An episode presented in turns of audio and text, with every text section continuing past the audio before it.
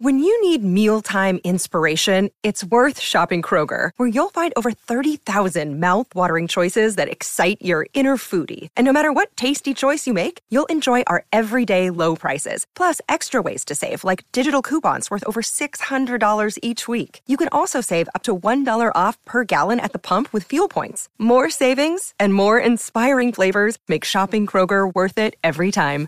Kroger, fresh for everyone. Fuel restrictions apply.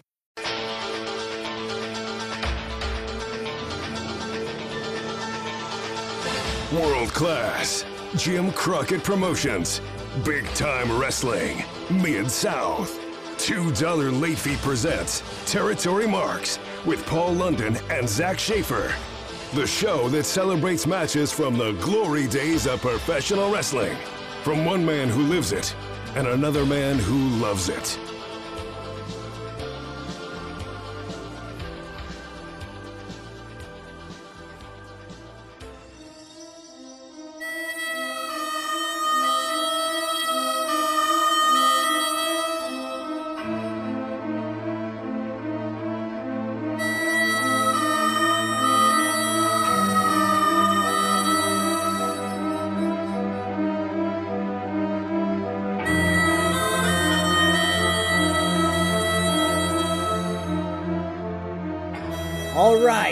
This is the final episode of our crossover month. The culmination you've all been waiting for. Territory Marks is here. Podcasting After Dark has been a part of $2 late fees crossover all month long, and today we have a very special guest on Territory Marks with us to talk about a very special person.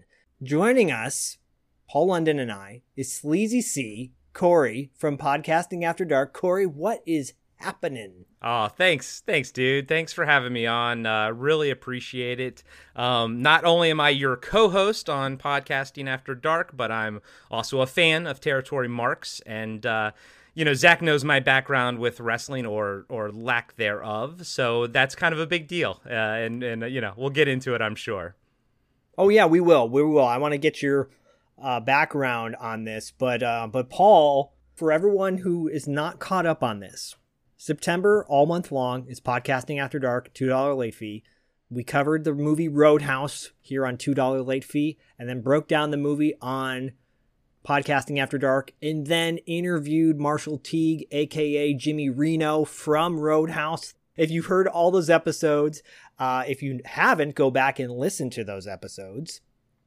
But before this all started, the inception of the crossover and and and when it was revealed that Corey had never seen Roadhouse and he uh, up until maybe a, a month ago Oh, you just blew Paul's and- mind. Paul's Paul's gonna lose it. After that happened, we said, okay, we got to do an episode for Roadhouse. That's our crossover movie. What are we gonna do for Territory Marks? Well, we got to talk about Terry Funk. And then, sadly, a week before we're recording today, Terry Funk passed away at the age of 79. And there's no coincidences. If you talk to our good friend Richard Horowitz, uh, he doesn't believe in them. Things all happen for a reason. And here we are talking about Terry Funk, the man, the myth, the one and only. And Paul, you uh, have a very strong, close connection with Terry Funk, do you not? Beat it, Dad. Um, yeah, I I was very fortunate to, well, fall into the the camp training system, I guess, of his brother Dory Jr. And it was through my training and then eventual uh, friendship and and working relationship with Dory that I had met Terry. And it was actually it was Dory that really kind of presented a lot of opportunities for me that that really kind of paid out. Um, but it was Terry who was very um, so he had done this I guess these shoot interviews. They had asked him during this interview, you know, who who are we, you know, who should we look out for? Like who are the people on the rise? And I, I guess I was the only one that he said, but he he said me, and that helped get me um, into like Ring of Honor at the time. This was probably like 2002. So to have someone of that stature kind of vouch for me, uh, and he had, you know, we, he was just always very uh, forthcoming with his stories and his advice and everything. He was just very, uh, you know, not not for everybody, but like if he knew that you were legit. He once asked me to drive up to Lubbock from Austin, and that's no easy drive. That's about nine hours. And, Oh. yeah, and uh, so there was this company called XWF, and it had uh, some stars. I mean, it was pretty much kind of run by Jimmy Hart, and it was they were trying to kick it off after, um, I guess, kind of after WCW and everything was kind of in limbo in that little period there before they kind of reemerged as a uh, secondary brand. Um, but there was this company XWF, and they had a lot of rising stars, and they had some, you know, not so rising stars. And so, anyways, he asked me to come to Lubbock. I kind of tricked two friends into going with me.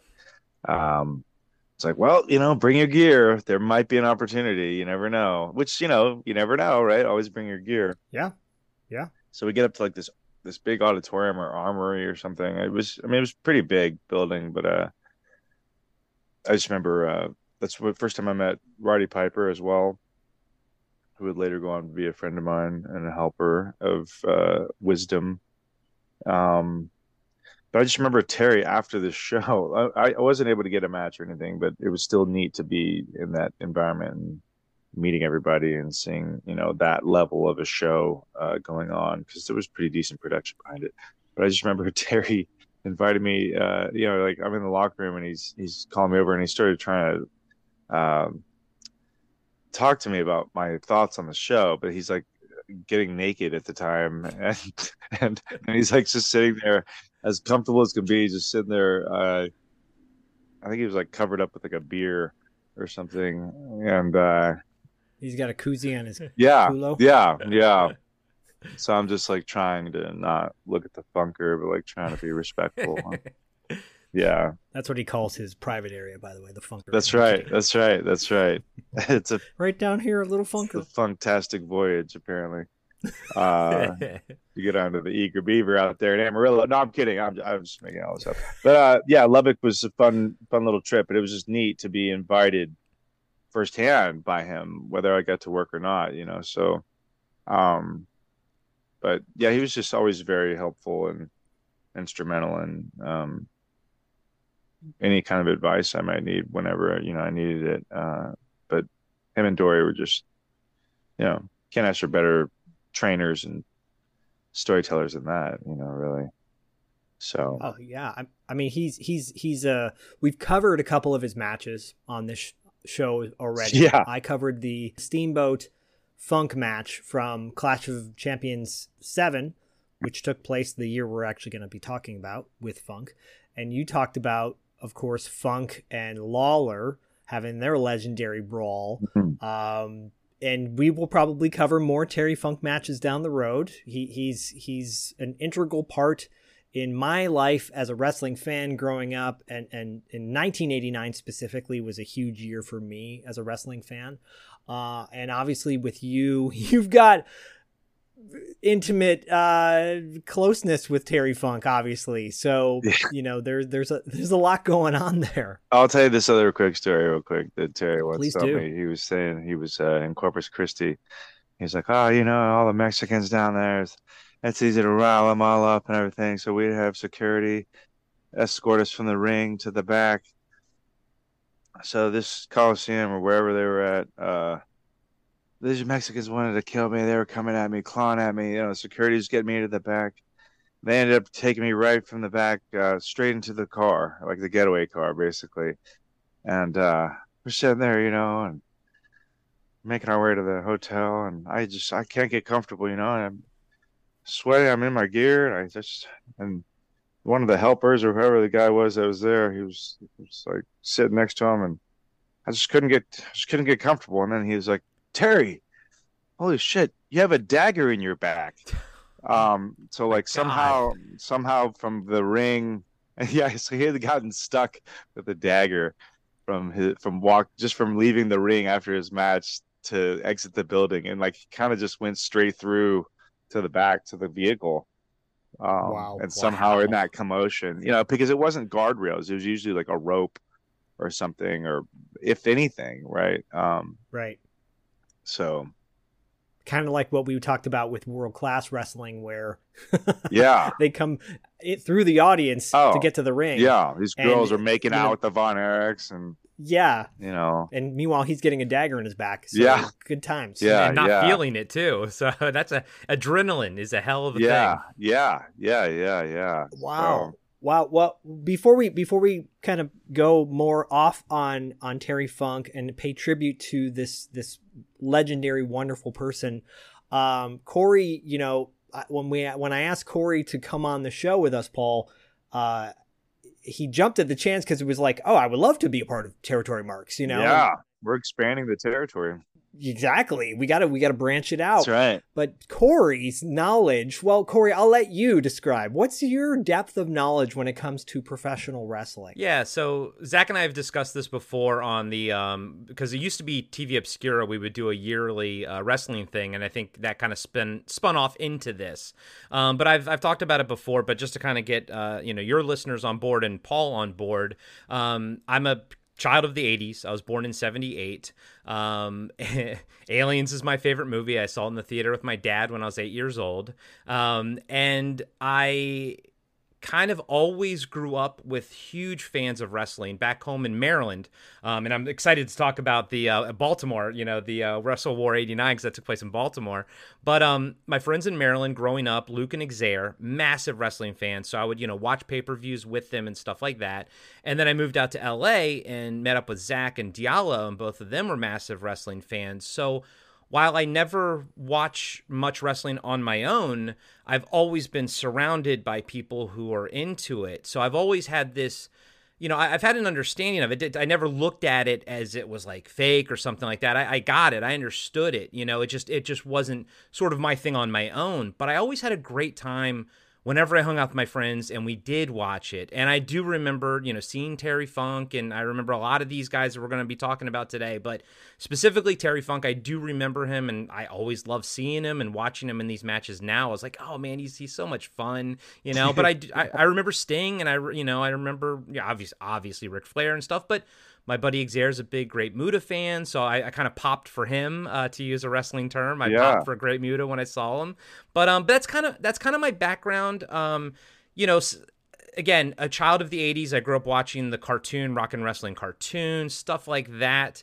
Um, but I didn't watch a lot of just matches on my own. But I would never be upset if I was at someone's house and we all watched wrestling. I'd be like, cool, this is awesome. I really I key in on other people's excitement level towards it, and I really enjoy watching things that someone's really excited about, even if I'm not particularly into it. So No, that helps, um, right? The other person's yeah. excitement helps boost yours, even if you've seen this maybe a thousand times or. Yep, exactly. So I had a blast watching all the stuff, all the links and everything Zach sent to to prep for this. I had a blast watching all of that, and uh, I'm excited to get into it. But that's my perspective. That's where I'm going to be coming from in this episode. Yeah. I Well, go back to this place. Oh, go No, go ahead. No, you go now. no, you go now. go I go back to this. I go to this place in my head where I always think back, man, if we were all kids hanging out together, because we're all relatively the same age, you know, uh, Paul and I would be like uber wrestling fans freaking out over stuff and Corey Yeah. would come over with his action figure. He's like, okay, this is cool. I just want to watch Yeah, it. want to I so hang have out with the guys and watch it. no idea what I'm talking. You know, Dustin would come in and he's like, "Where's the Cheetos at? Or you got Cheetos? I, I brought Ruffles." you know, and and so and then you know we would be marking out, and Corey, you'd be like, "Yeah, but." Uh, is, is Robo when's RoboCop coming out? Yeah. When's RoboCop? Right, love yeah, RoboCop. RoboCop coming out Yeah. thing.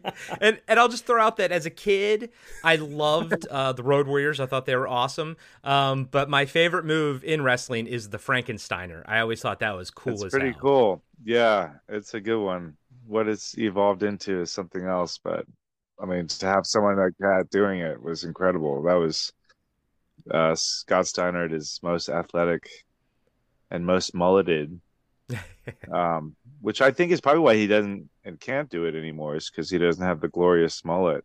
Michigan mullet. the wind Yeah, catching. yeah. Our aerodynamic like helps slow you down midair.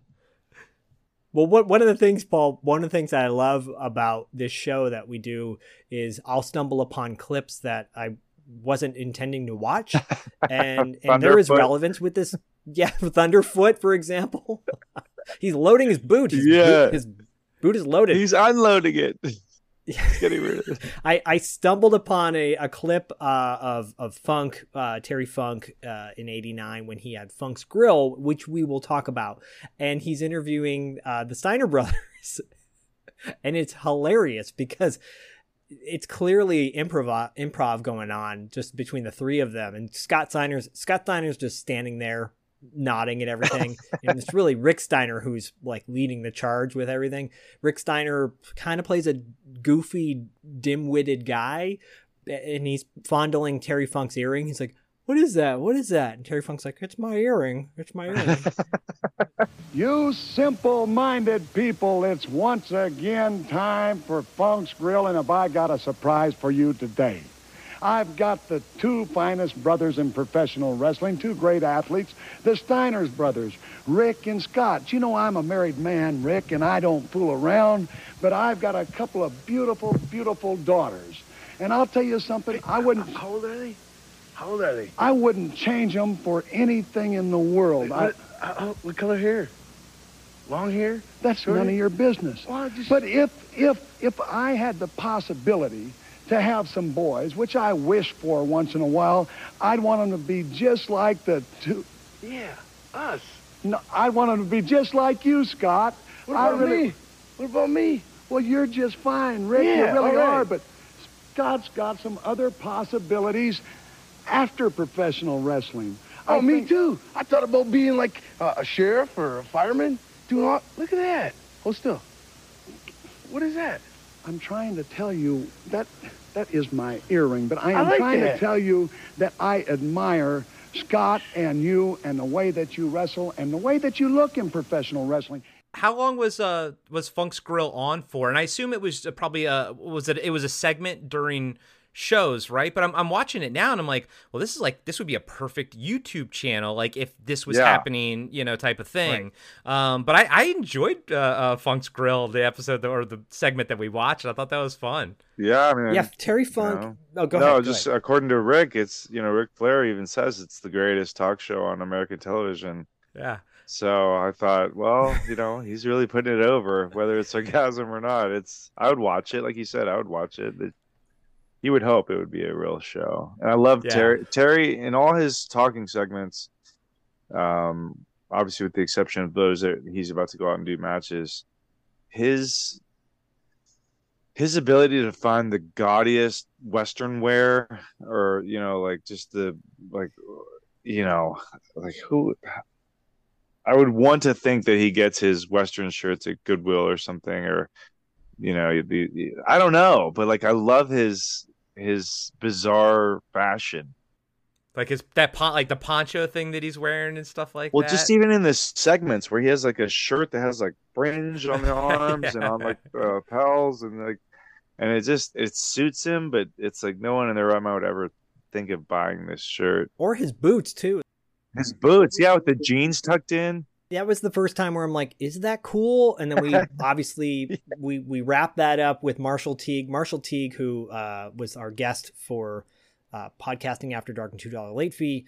I point blank asked him, Paul, and I and I and I shouted you out too. I said, I want to know this this reason why uh, cowboys wear their boots uh, uh, with the, on the outside, you know, the, with the pants tucked in.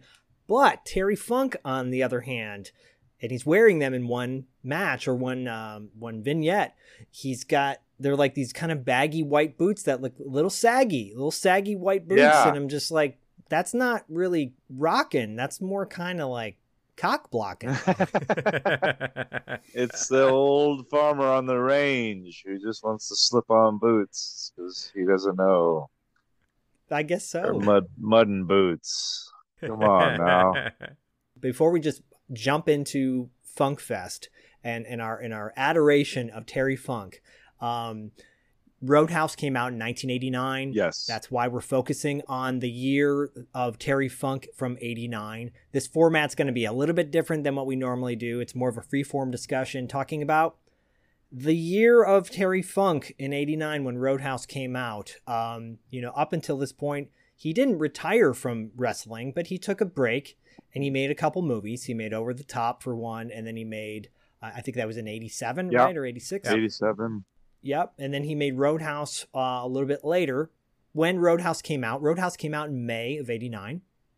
And in May of 89, Terry Funk makes his comeback to the National Wrestling Alliance. So how long of a period of time? Because Ric Flair kept saying five years. I think Yeah, I heard like five down- years. That's what I Okay. heard too. But I don't know if how accurate that was. Like, I don't think he had just been out of wrestling completely, right? Because had we not seen him in some of the stuff we've covered, Zach, like over the previous yeah, we five have. And, and, and, you know, I'm not sure how uh, seriously I take Ric Flair's uh, recollection. I agree. He's gonna say what he needs to say to come out on top. He's the ultimate opportunist.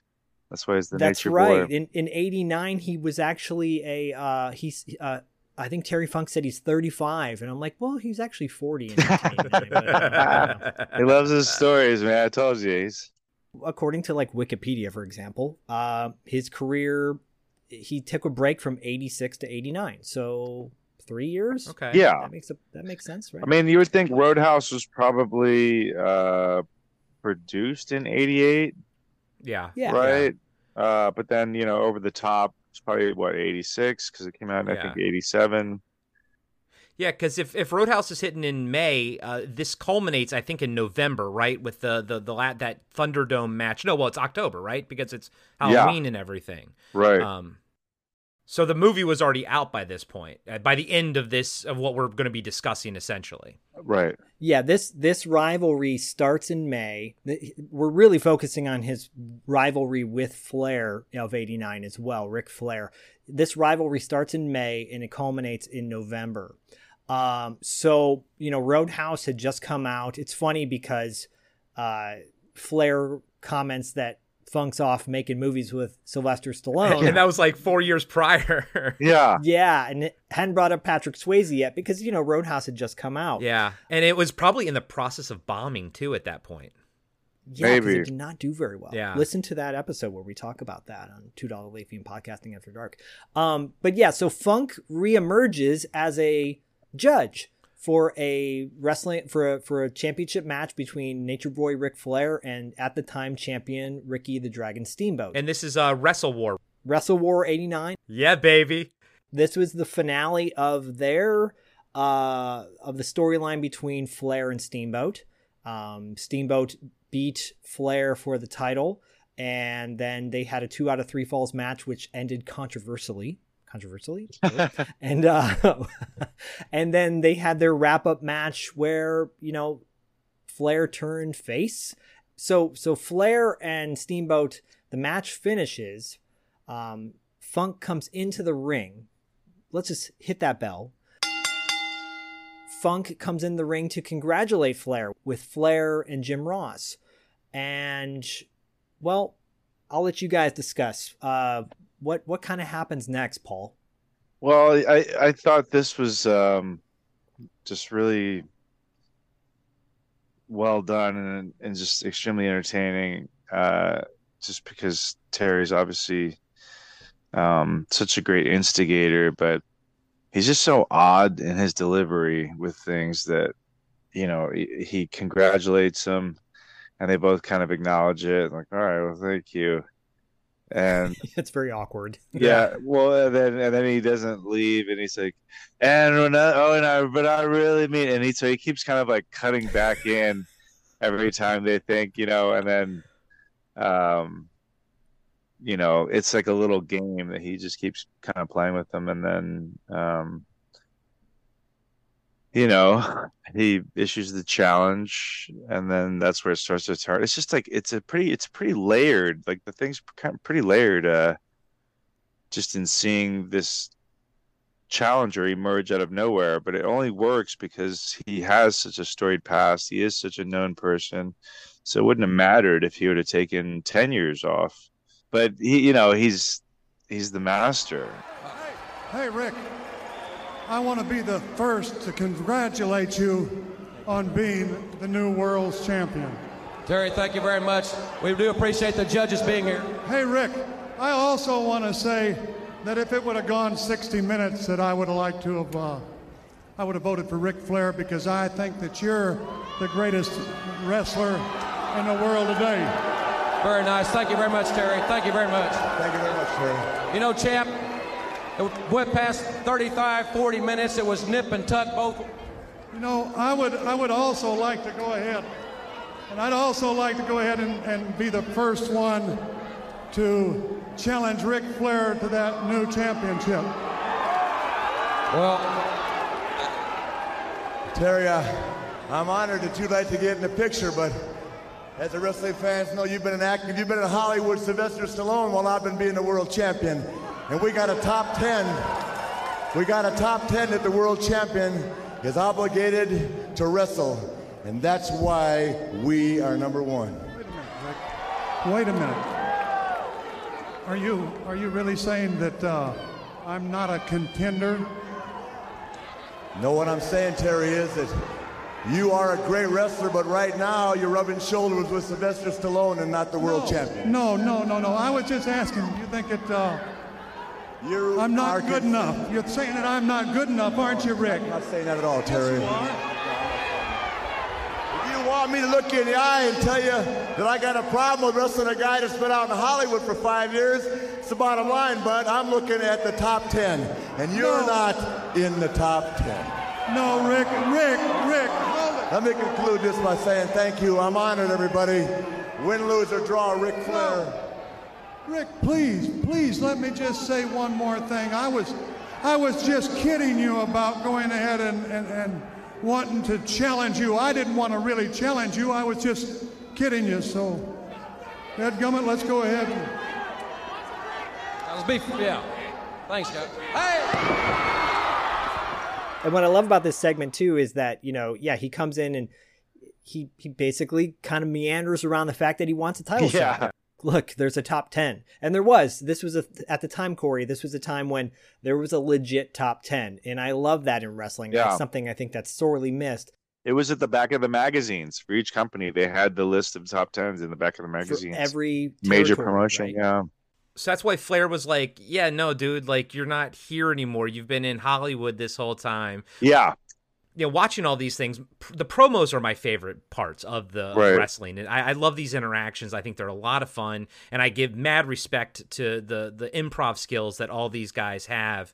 Um, but I, I didn't see where it was going. I was like, what, where, like, where's this gonna go and everything? I was like, I was, I was, I was intrigued. I was like on the edge of my seat, and that's from someone who doesn't really watch a lot of wrestling, and I think that's a testimony to Ric Flair and Terry Funk's, you know, interactions there and everything. But I, I like the drama. I got the drama. I understood the drama, even though I wasn't, oh, you know, into it at the time. Um, my question at this point, Ric Flair and and Sting, their face, their faces, right, and then uh, uh, Funk and. Muta, uh, my buddy Xair said they were part of the uh, the JTEX Corporation. Um, Yes. are, they're- are they heels this time? They are, but they haven't formed yet. Okay. The JTEX Okay. Corporation has not formed yet because so where we're at, I was a huge Ricky Steamboat mark at this time, you know, and when he lost to Flair, I was bummed out about it because he was my favorite wrestler at Yeah. the time, right?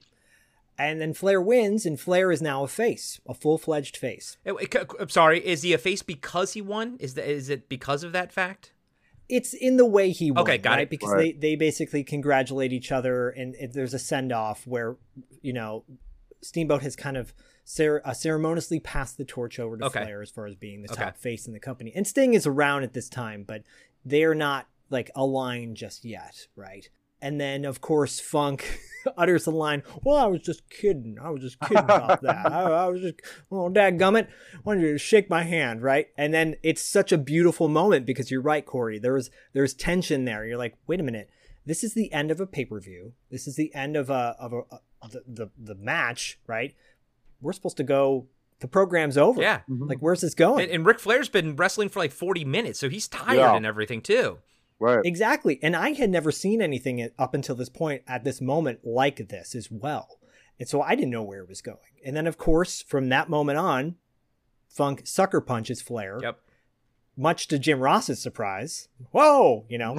and what ends up culminating in a career possible career-ending injury. What uh Paul, what is what does Terry Funk do to Ric Flair? Well, he um he sends him outside, doesn't he? He sends him outside. Yeah. And then sends him over the guardrail, kind of wailing on him throughout. Yeah. And it's like the little guardrail, so he kind of steps over it, brings Flair back over, and then carries him up onto like the announcer's table. And I was sitting here thinking, like, oh man, if these if they both stand on this thing, it's gonna break. Um Right.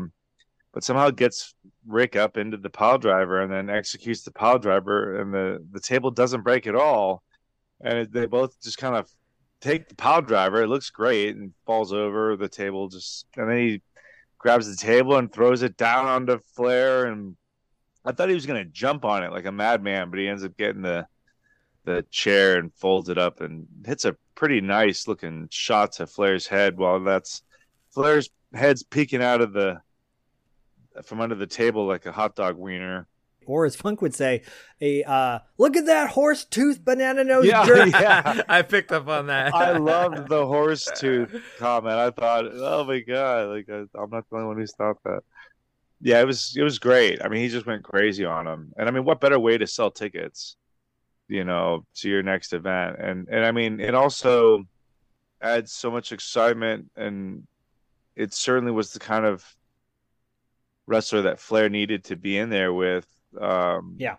so that it was as wild card as it can get and then you can start figuring out in the meantime how you want to move forward with any of these top tens when was the top 10 like phased out? Like when did that sort of end? well i don't know that wwf ever really used it in an acknowledging kind of way they had it kind of in the mark magazines in terms of what people were perceiving as contenders but Okay. they WWF never used it in terms of, you know, where are you on the contendership? Well, you were number three last I checked, you know, and Okay. so they never really acknowledged it, not at all like the NWA did or WCW did, um, which I always liked. I always thought that added something to it, but yeah, in this case, I I love the way that Ric uses it as a as a means for like, look, like this is my obligation as champion, and you don't fall into that, and this is why. Yeah, I'm gonna make a little comment about it, but like that's because I'm Ric. I'm Ric Flair. I'm a fucking champion. like, are you, I'm I'm that guy, you know. And then for Terry to have his crazy Texas uh, moment of being kind of seen. You say I'm not good enough. Here's you know, he's Right. just like, what flashback did he go into here? You know, like I felt that. I felt that energy when he Yeah, was like, I was like, oh, I was like, I see, he might have hit a nerve on that one or something. totally. well, th- this this would set up. So, and by the way, really quickly, uh, this took place in Nashville, Tennessee. What this does basically is it puts Flair out of commission for a little bit. It gives Funk the opportunity to kind of get reintroduced to fans that maybe weren't familiar with him. Uh, has a, a quick little run with Ricky Steamboat at a Clash of Champions, which we actually, Paul and I talked about, I think, in our inaugural episode Oh right. uh, or maybe the episode number two. So go back and listen to that one. Um, but what that set up was because Funk was not in the top 10, he would go on to wrestle a bunch of jobbers throughout the, uh, you know, NWA run, just a bunch of guys to kind of rank himself up to get into number 10. And then he had a r- match between Steamboat and uh, himself, and which Steamboat won by disqualification. Lex Luger, who factors into this towards the end, Yeah. came in and that set up his whole heel turn, which was very dramatic. Again, listen to that episode. um, but what this did was this gave Flair, it also gave Flair an opportunity to rest up. They sold this whole neck angle that he broke his neck. Oh, Flair comes right. back in July of 1989 to have a match with Terry Funk at the Great American Bash. This was in Ju- July 23rd in Baltimore, Maryland, Glory Days, as they called it. This was a wild match. It looked like a real slobber knocker, dude. It's, it was a bloody match. It was. It was a hard hitting. Yeah. I mean, these guys are punching each other. Paul, like there were moments where Flair was punching Funk in the face, and he will do this in f- future matches as well. Yeah. At some point, it just sort of becomes like a boxing match, and you know, again, I sort of. I, I, am like amazed by the the physical talent of these guys that they can switch fighting styles, but also not hurt each other in the process of doing it. And like, how do you call that out? Like, we're gonna have a little punching match right now, but obviously, don't right. freaking hit me, you know, knock me out or anything. And I'm like, wow, the fact that they can kind of switch on a dime like that is was yeah. very impressive to me, and also impressive the amount of blood and everything that they lost that match. Yeah, they're. I mean, these are two of the masters absolute masters at this, and whether it's planned out or not, or or just ends up organically occurring on the on the fly, which very well could be as well. Um, there's such an immense amount of trust, um, but also respect, which that goes into. But you understand, you're feeling that intensity uh, build and build and build as you're doing something. So then you start feeding into it more and more. I mean, it truly is addictive. I mean, the whole the whole bit of that is addictive, and so when you take two masters at the top of their game, I mean, they could have done anything. They really could have done anything, and it would have been great. But they like you know, like you said, they go out there and literally put each other through this slugfest melee brawl and yeah, they can adjust to each other. That's I mean that's the thing that was always the reoccurring theme with Terry for me was that you know sure his bumps and this and that can be perceived as silly, which I think adds just immense entertainment to everything that he does. Agreed. You know, totally agree. Um, but when it comes to his persona and his attitude and his execution it was always like just a thousand percent and and and also in committing to the realism of it and and that's one of the things that I absolutely love about watching his work because it's still I'm it's so consistently great that I know that I'm going to be taken on a ride no matter how many times I've seen it and like and I'm gonna right. I'm gonna buy into what I'm seeing no matter how many times I've seen it it's like, oh, it just oh, it looks so good. It's so real. Like, how did that not hurt? Come on, like he pitched, punched him right in the face. Yeah, right in the face. And, yeah. And as much as many times people love to talk about, and, and I am a part of that group. They love to see certain moves from Ric Flair, right, where he flops over the ropes and he does his that angle where he gets up, up on the top and yeah, gets thrown off, gorilla press, right? It's it's classic Flair there is equally classic funk isms going on through this, you know, taking that fall over the side of the rail yeah. he does countless times, but it or or you know, getting in fans' faces, swinging at fans' faces without hitting them. Right. He's got this magic about him. You know, this match in particular, uh, it's about a 20 minute match. It, it culminates with Flair uh, getting a, a, a, pin on Funk, which uh, at this time now, Corey, Gary Hart who we've talked about on this show before and we will continue to talk about again. Manager, but so much more than that. Talker, promo deliverer, just amazing mind for wrestling. Uh, he's aligned with Funk. He's about to form a group called JTEX. Okay. Because Gary Hart also represents Great, Great Muta. Muta. Yeah. So Great Muta comes out at the end and sprays Flair in the face, causing a beatdown. Uh, Sting, who has a rivalry with Muta at the time, comes out to make the save, and now we've got Sting and Flair aligned.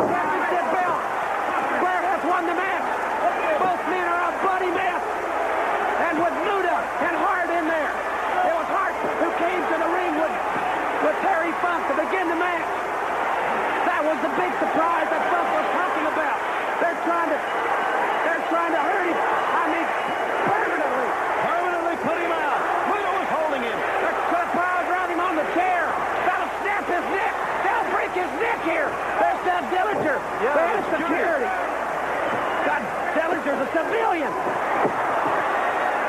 He got in to stop it. and let Muta save him the karate kick. Here- wait a minute. Here comes Sting. Sting is going to come to Flair's aid. Sting hammering away at Muta. Somebody had to come in to save the champion. Funk and Sting are hooking it up here. Muta now and Funk double teaming on Sting. But Flair is back up. Flair now is back up. Fighting with Muta. Downstairs, upstairs. The bloody champion. And the challenger hooking it back up again. Oh my God, what a brawl we've had. No control at all right now. Completely out of control. Okay, so that's what brought that's what brings Sting into on Flair's side at that moment, and I'm I'm like, oh my god, Great Muta, oh my, it, oh my god, it's Sting, like you know, I mean, I remember these guys, and I was like, oh, this is wild, and then and I don't, we're gonna come back to it, but I just want to jump ahead to the the finale. Was that Gary uh, Hart was also kind of trying to stop uh, Funk from shaking Ric Flair's hand and everything? Yes. Okay, let's Yes. we'll we'll talk about that when when we get there. I just I'm piecing things together. So so yeah, no. So Gary Hart forms this group called JTEX, which Paul, do you remember what uh, JTEX stands for? I was gonna ask you the same thing. I figured it was like, do they all have Texas ties? That's the Tex part. Well, it's Japan and Texas. oh, that's Japan right. J- duh. Okay. right. Which, not gonna lie, I didn't figure that out until about uh, a week ago when I started doing research on this. Yeah. So I was like, oh, doy. I was like JTEX. Is it like uh, for full absorption? What is the? I know. I'm like, Calvex. Is this something you put on Yeah, a cold sore? Carmex. seriously. What is it called? Well, so how long had Muta been in the states wrestling at that point then? So Muta Muta made his premiere as well that same year Okay. in NWA. He had been around for a while, and again, we talk about this on an early episode. Actually, that was the first episode, Paul. That was the first episode where was Sting and Muta. Oh, that's right. and we talked about that. And then the That's second right. one, obviously, was was uh, uh well, yeah. Go back and listen to those episodes, guys. But yeah, Muta had, and and Funk were aligned. They were this little group with Gary Hart. That set up what we're about to get to now, because basically, even though Flair got the win, it continues the storyline, and Funk is you know egging on uh, Flair they have they they have brawls throughout worldwide wrestling and all the other shows that TBS is showing in regards to NWA. There is a there's an incident in September of 89. So we jump ahead a couple months, right? We jump into September of 89 and Sting and Flair uh, are, are wrestling uh, Dick Slater, who's subbing for Terry Funk because Terry Funk is injured, right? He get, at the hands of Flair, he gets a branding iron on his elbow, which there's a great. We'll talk about that yeah. promo in a moment uh, too. This is good. Um, but uh, Flair and Sting wrestled Dick Slater and the Great Muta at uh, Clash of Champions 8. And that culminates with Funk coming out to interfere and the infamous, beyond infamous, plastic bag incident where Terry Funk puts a plastic bag over Ric Flair's face to suffocate him. Your thoughts? Uh, Corey, we'll start with you. I mean, Oh, and Paul Paul's brought props to this by the way. I He got has my a plastic plastic in his- so this is the this is the Sting Funk Brawl, right? Is that what this is? So this is right before the Sting Funk Brawl. This is a, uh, like a couple weeks prior to that. Okay, okay. I, I mean, again, I'm just I'm just sold on everything. I'm I'm flabbergasted and I'm sold, and it's just I, I don't I don't know what's gonna happen, truthfully. And I think it's from the selling of Terry Funk and Sting, you know, everyone who's involved in everything. Um, again. I like the wrestling aspect, but I like the drama. I think I'm really liking the drama in between. yeah. And yeah, I, I mean, didn't see it coming. I'll say that. It's so heightened. Paul, ha- had you had had you ever seen an angle where a guy put a plastic bag over another dude's head up until this point in '89? No, but when I first saw it, I was like, he stole that from me because I used to like try and do that to my brothers. Um, we used to we used to To play your brother's what? to his head. We used to play rough, Oh, like but like oh my we- god! yeah, but we'd use like a pillowcase or something, you know. Uh, you not kinda- da- not dangerous at all. no, come on. Yeah, see, you did it. We all did it. Um, we all did it. yeah, That's why I- they had to put a label on it because somebody eventually died. I would like to think, yeah, someone did put a label. We tear that tag off. Um, I would like to think, and this is just the the mark that I am for professional wrestling being portrayed as reality, uh, and knowing that so much of it is. I would like to believe that Ric had maybe an idea, but wasn't certain that this was going to happen. Um, Either which way, he he certainly sold it great in the sense that there's there's always a bit where he almost is still trying to get it, like he has like his hand on there, like he doesn't like it's almost like he doesn't fully trust it. Um, and I and I wonder if that's because he legitimately didn't know that it was going to happen, or or because he just also knows that Terry Funk is a wild man, and I need to have my own emergency brake in the event that you know he's he's He goes off script. yeah, yeah, and you know, so who knows? But just the whole, um, but then I think as Ric stumbled to the outside and the bag stayed on his head, it was like, okay, it's like there's no doubt here. He trusts it, because otherwise you'd be like tearing that thing off. Um, but I just love, Oh yeah. I love the the chaotic violence of it, but just also how practical it is too. It's not like he's doing the the the branding iron, which not all of us have at our disposal, uh, or the bullwhip But there's paper ba- there's plastic bags everywhere. everywhere. You know, It's legit. So It feels legit, It literally makes me wonder what siblings learned to do this. Not putting a you know a dark cloud over the promo. It's just it's real. It's legit. You know, it's it's this can really be scary. Um, Well, this moment causes, you know, it's a little bit. It feels like a little bit of kayfabe because this moment uh, causes the executives at NWA to fine uh, and suspend Terry Funk. in a wonderful promo. We talk. They talk Yeah. about this in a recap. Uh, suspend Terry Funk indefinitely. What does that mean? What does that yeah, mean? yeah. because he's being interviewed by Jim Ross and Gary Hart is there Yeah. uh, discussing this this matter. He's fined and he's also suspended indefinitely because of his actions. Hundred was it a hundred thousand dollars? Yes, hundred thousand dollars. Yeah. The actions taken by Terry Funk go far beyond the guidelines of the sport, beyond the standards we demand of our wrestlers. We are interested in providing exciting wrestling for all of our fans, but Terry Funk's attack will not be tolerated. Terry Funk is hereby suspended indefinitely from wrestling in the National Wrestling Alliance and will not compete in any event under our auspices. It is signed Jim Herd, Executive Vice President, World Championship Wrestling. How long am I suspended for? Indefinitely. How does you? How does this Herd or this idiot have the right to suspend me? He can't suspend me. Why doesn't he suspend Ric Flair?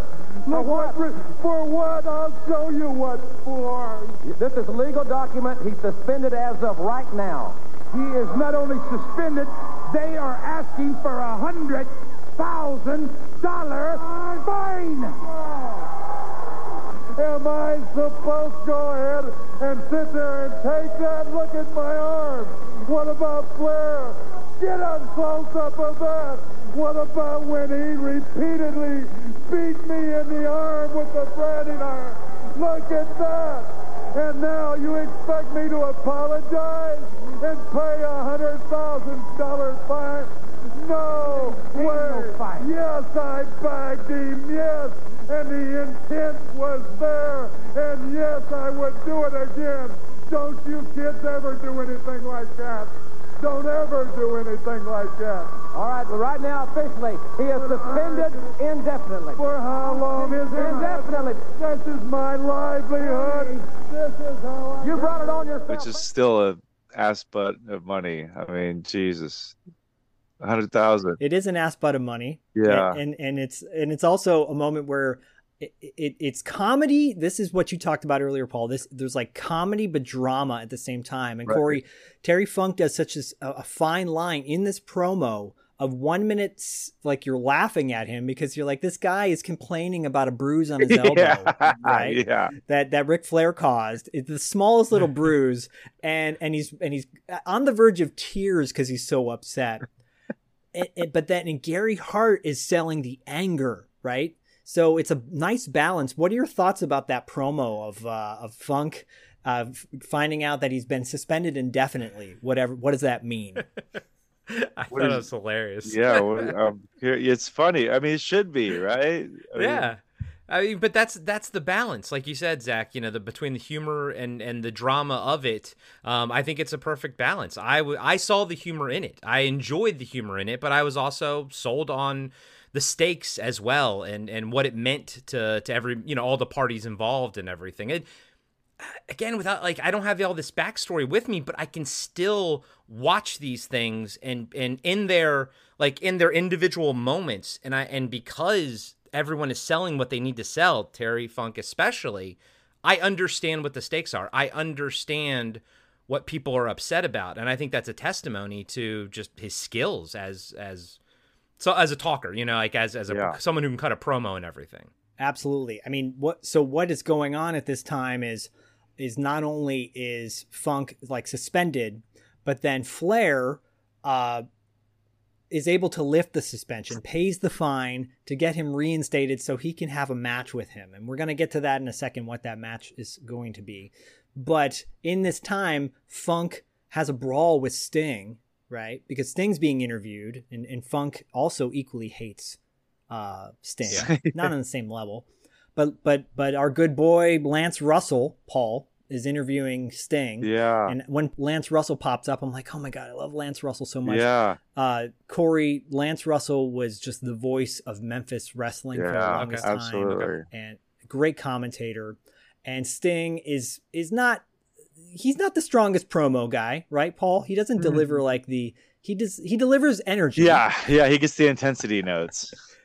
But but he I wouldn't say he's the best promo cutter because he's like I'm just I'm having a good time, you know. Yeah. Uh, I love what- in one of the promos he's kind of just dancing while Ric Flair's talking, and I'm like, "Yeah, Sting, you dance, bud. You get there." you dance with your ADD. well, it makes you wonder where he felt the need to add his own how. I mean, it had to be completely lifted off of Flair. Flair's Yeah. woo, but it says just like I don't even know. Nobody did, but nobody does the Sting how. Yeah, You know? everyone knows the woo, and you know exactly what it is and where it's coming from. But right. Do you know what I'm talking about? How like Sting does the like or whatever the hell he does. Like yeah, yeah. it didn't get over. I think the way that he had envisioned. Like I think he had like thoughts of every time he does this and this, people are gonna be like, I don't. know. I mean, I guess there's still those hardcore marks that are like, I like Crow Sting. Um, Well, you, you like Joker Sting? I love Joker Sting. Uh, I know you do. We're not even going to talk No, about that. okay. We're Oh, I about remember Crow Sting. I me- I remember uh, what uh, Surfer Sting. I guess so. Is this arrow is kind of Surfer Sting now, right? This is Surfer Okay. Sting. Wait, wait till Uh, you wait till you get to see Joker Sting, Corey. You'll be like a dog chasing its own tail. Yeah, you will be like a dog. Eh, But I, I did always love uh, Crow Sting though, man. I, I was I, I love the Crow, and I was like, yeah, Sting, you do your thing, dude. I love it. Apparently, that was Razor Ramon's idea, right? Did you hear Ah. that? That was Yeah. yeah. Scott Hall presented that idea to him.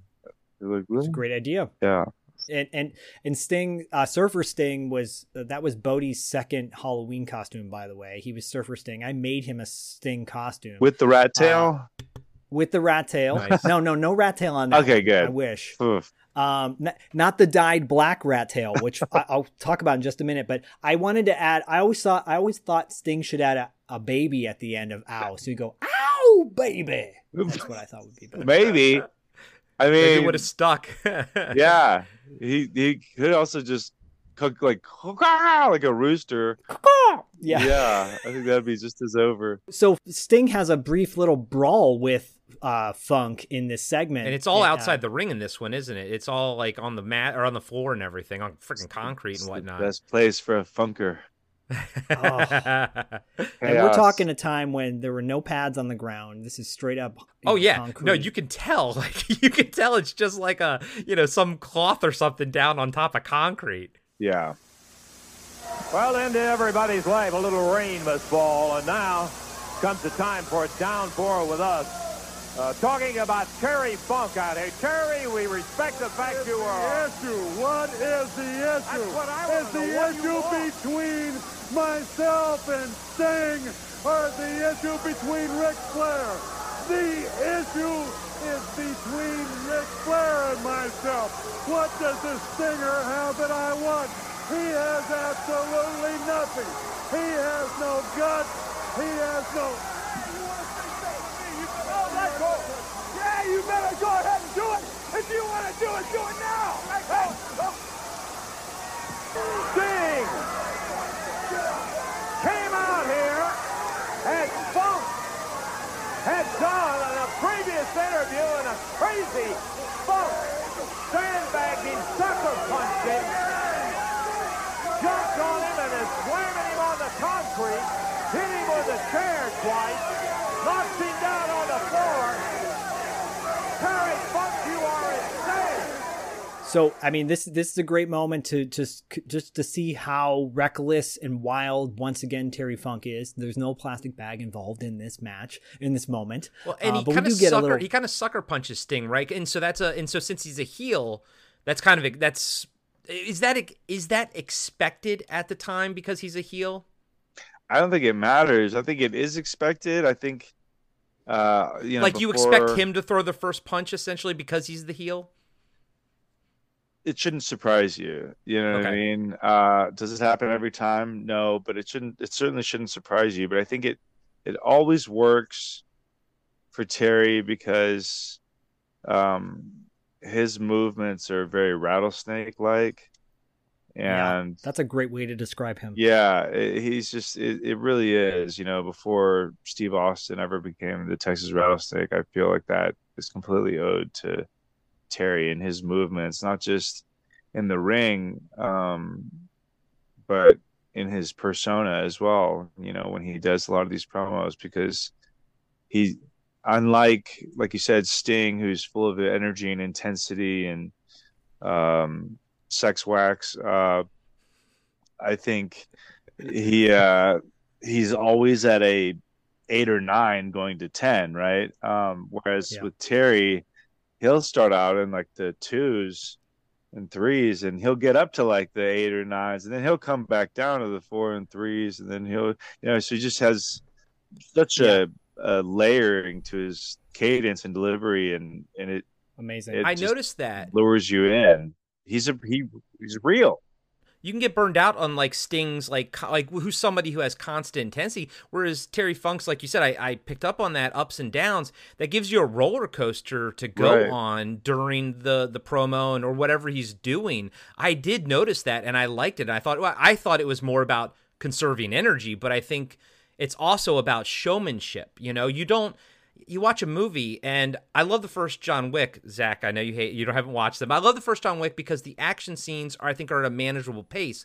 By the third one, some of these action scenes are like 20 minutes long and I find I myself can't. zoning out, you know? I've And it's- only seen the first John Wick, and that's Me that's too. good enough for me. Uh, shout out, too. shout out to Dean Winters. He's, he's awesome in that movie.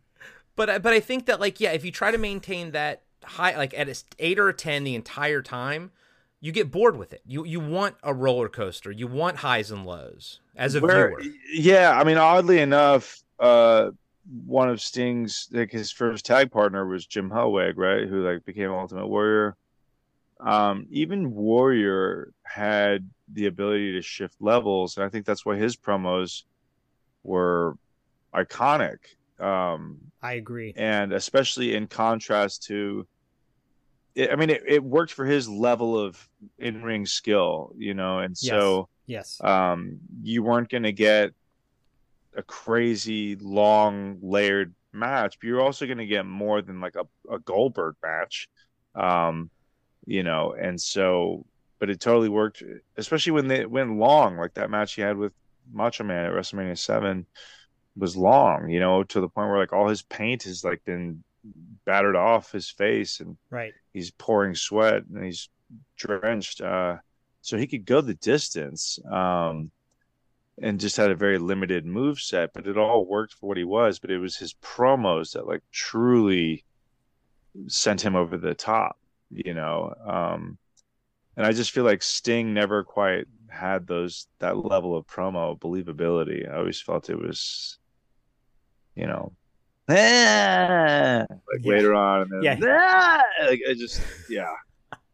his promos were never really his promos were never strong. I totally agree, but his in-ring work was fantastic. And so Sure. I think where where he in my opinion where he excelled was when he sold that match. And and what we're getting to obviously uh coming up with Halloween Havoc Uh, is is unreal in my opinion and, and definitely deserves more praise I think than it gets. I agree. But, but be- before we get to that, before we get to that though, um, you know this this brawl that Funk had with Sting was in early October, and then we're jumping right into Halloween Havoc. But before we do that, before we do that, the I Quit match that culminates this whole storyline was originally supposed to take place before Halloween Havoc, and then suddenly it gets shifted Okay. because in this in this recap that I sent Paul and Corey, and by the way, all of the links to uh,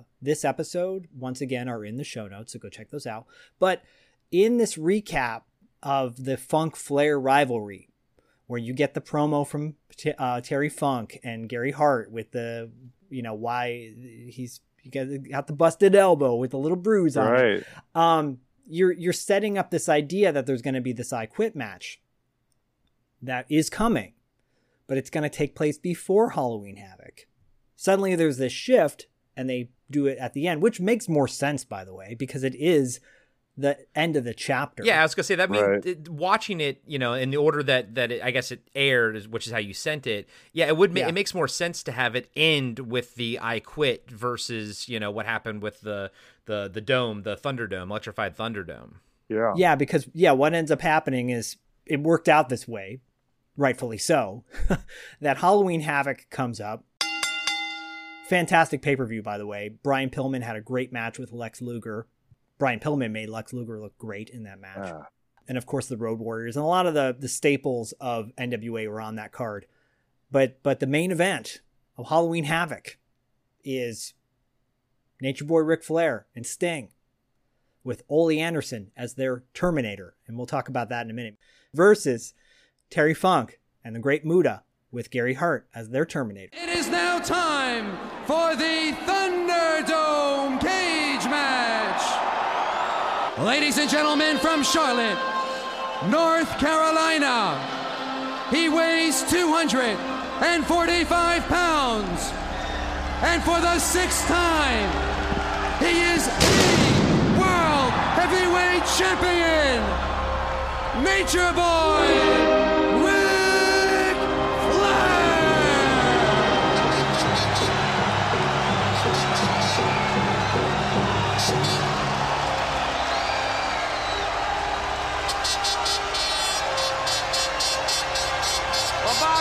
There's no beautiful women around Ric Flair as is normal.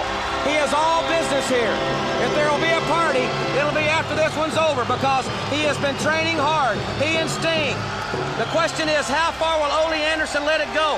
Gary Hart has the most to lose by letting it go too far because he makes his living That's off right. the productivity of the great Muta and Terry Funk.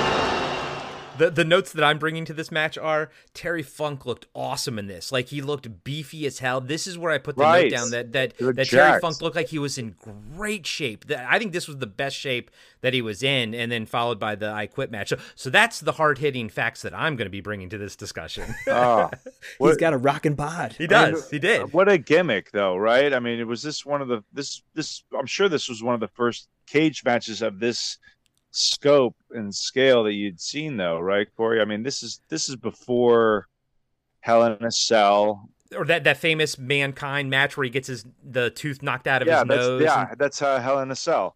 yeah. Yeah, before Elimination Chamber. This is, uh, you know, say what you will about NWA WCW's production value, but like they knew how to really uh, shine up the gimmicks, you know.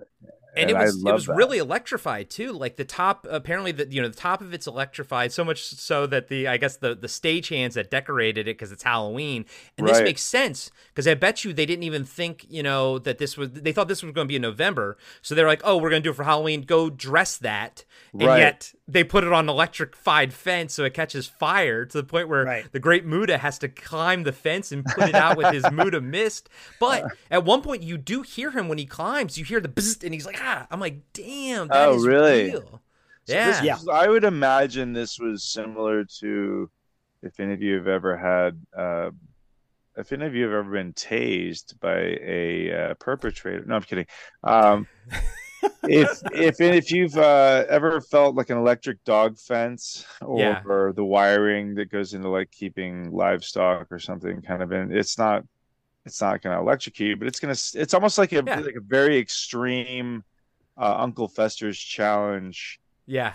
thing. You know, like what was that? If you play that game, Zach, I'm sure Uncle Fester's Quest. No, well, that game ruled. No, the one where you like sit down and you put your Oh. hands around the metal, the steel thing, and it shakes you like it's supposed to be an electric Oh, yeah. chair. You're like, yeah, I, I did that. Yeah, I did that. I thought you're. I thought you're gonna con- compare it to licking a nine volt battery to make sure it was still working. I mean, you could that or a toad's ass, either one, and I think uh, I think you'll be fine either way. But this seems like it would have given a good little buzz shock that probably didn't feel great. Um, Judging by Muta's reaction, yeah, it, it it seemed like it did, which was cool. Um, Well, th- this match is, and you're right. This is in, this is interesting because this this is a precursor to so many ma- matches we got used to seeing So many. in a ring, Yeah. right? And and years prior to this, there was that like a Tower of Terror or Tower of Doom match where there were like three Oh, matches, World War three on top th- oh no, right? that was and later. Before that, that was later, but they did it earlier, right. like I think in '87, my with Jimmy Garvin and a bunch of other people. Um, but this this match in particular was so unique, and you know the the heels and the faces were so well defined, right? And Ric Flair, in my opinion, was at the highest level he's ever been as far as a, being a face. Like he was the most popular he's ever been as a quote unquote good guy, right? And Sting was beyond a shadow of a doubt the most popular wrestler in the NWA at that time. Um, and and the special referee of this match is Bruno Sammartino. Yeah, which is really I mean he's he's another Corey. He's a legend in this business. Pittsburgh. Uh, I kind of goofed on, him- on him a little bit because he uh, took over UWF and was like, well, "There's no, there's uh, this organization is going to be about no steroids." and people are like, "Okay, cool," but like, what? anyways, um, me or th- this guy? right. Bob Caudle, Bob Caudle, and Jim Ross are on commentary, and Bob Caudle was so good with Jim Ross on commentary. I love Bob Caudle. I, th- I think he's an underrated uh, commentary uh, guy. But um, the the match was, uh, you know, there's a pr- there's a there's two promos that happen before the match takes place, and I love that Funk says. We're gonna introduce the ten thousand watt boogie, like he talks about a new dance move. Yeah. The ten thousand watt boogie and fried chicken. We're gonna introduce fried chicken. You know, I want to say one thing. You know, Winston Churchill said, never say die. Gary Hart says electrify. And that's exactly what we're going to do. We're going to start a new dance craze here in Philadelphia. It's going to be the 10,000 watt boogie featuring Ric Flair and Sting here tonight. And besides that, we're going to introduce something new fried chicken. I'm talking about Ric Flair when we push him up against that electrified fence. And of course, you got Tommy Young as the referee. Tommy Young is my favorite referee of all the times. Uh, he he's one of the guys that helped put out the fire. yeah. because- Oh, yeah, wow. yeah, I saw him climb. Yeah, exactly. And so uh, Ole Anderson and Gary Hart are the quote unquote terminators. So the, the, the rules of this match are there's no rules. Right. Even though it's a tag match. And they, they go by Australian rules, but then it turns into a Texas death match, according to Jim Jim Ross. Uh, or sorry, Texas tornado. What are the match. Australian rules? I'm like, what the hell are Australian rules? You mean like legit tag rules where they're just tagging in each other? Um, You have to throw the but, but what's interesting when they come to the ring, You know, uh, Jim Ross is talking about the fact that Ric Flair means business. He's got no women with him. You know, he's not coming to, uh, you know, he, he's he's not coming to the the, the the pomp and circumstance, even though he kind of still does. Uh, he means business, right? And then um, this Terminator idea is because the match has no pinfalls, no submissions.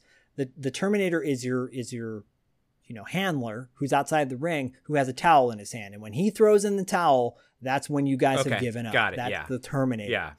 Um, one thing I wanted to point out before we have a more discussion about it and get you guys' general thoughts. Uh, did you guys pick up on the fact that Jim Ross at one point is talking about Sting? He says Sting, the youngster from Venice Beach, California, started out as a member of a team called the Blade Runners. So the fact that he gave his original tag team a shout out was pretty cool. 'cause Interesting. WWF was definitely not doing that No. at that time. They wouldn't even acknowledge any other organization. Right, right. But then Jim Ross throws a little zinger in there. He goes, I think his partner has not progressed like this kid has. Oh, cold, Jim. Great drop kick by Moot by Sting. The youngster from Venice Beach, California. Started out as a member of a team called the Blade Runners. And I think his partner has not like this kid has. Well, and yeah, and you talk about coming a long way in a short period of time. Cold blooded. Paul, I think you said it perfectly in describing Ultimate Warrior. They're very different styles, you know, and, and very, very unique characters, the Ultimate Warrior and Sting. I wouldn't compare the two, other than the fact that they both wore face paint. I think Right. they're two totally different wrestlers. Right. I wouldn't even put the, them two together. Like I'm, and, and with my limited knowledge, I never in my head kind of put them as as the same sort of type of wrestler or, or a carbon copy, I should say. You know.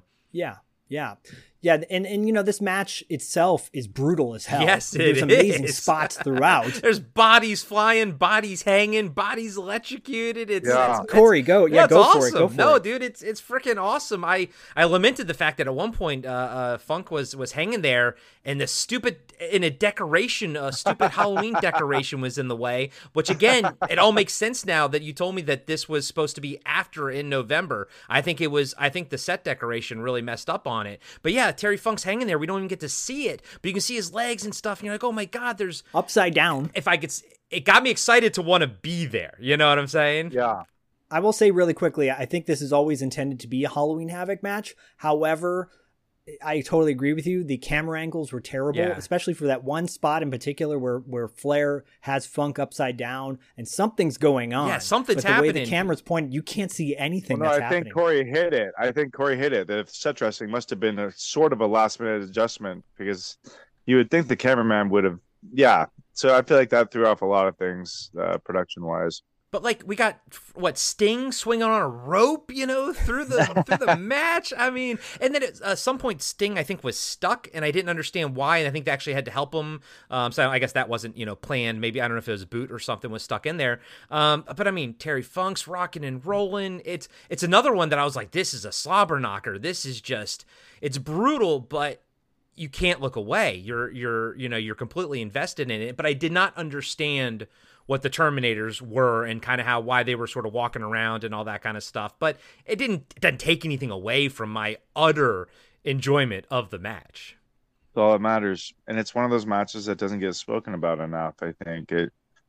It seems like things get it kind of forgotten about post ninety, post ninety one. Sometimes I guess as Right. WCW started to really take shape, and it stinks because this was really such a fun gimmick match that is like equal parts pay per view blow off match, and you know bad haunted house, and I could watch this all day. I mean, it's just, Me just too. the spectacle alone. And so, mistakes notwithstanding, uh, those add to the magic of this match, and those add, you know, mistake, quote unquote mistakes in a, in a match. They really, um, unless it's an injury, you know, unless it's an injury in that case, you have to accommodate the injury, whether it's stop the match immediately or cut stuff out. Um, Right. Otherwise, mistakes become such a gift um, for a match because it thus propels whatever is happening in that moment to be real because it is. It's, it's like you didn't plan for this, right? So right. And it, and you know, getting Sting's foot stuck in there kind of slowed it down a little bit, so kind of almost built up the tension of when he finally does, you know, do that swing because if he had done it like right away, you didn't have as much tension build up because he kind of got his foot stuck. Yeah. So the whole time I'm watching, you know, I think Muta was wrestling Ric Flair at the time, and so I'm like, what's Sting doing? What's Sting doing? Sting's going to do something. Refs Yeah. helping him out. I'm like, okay, but still, I'm like kind of watching Muta, but I'm looking up at Sting, and then all of a sudden, you know, Douglas Fairbanks. I rewound it, man. I was like, holy crap.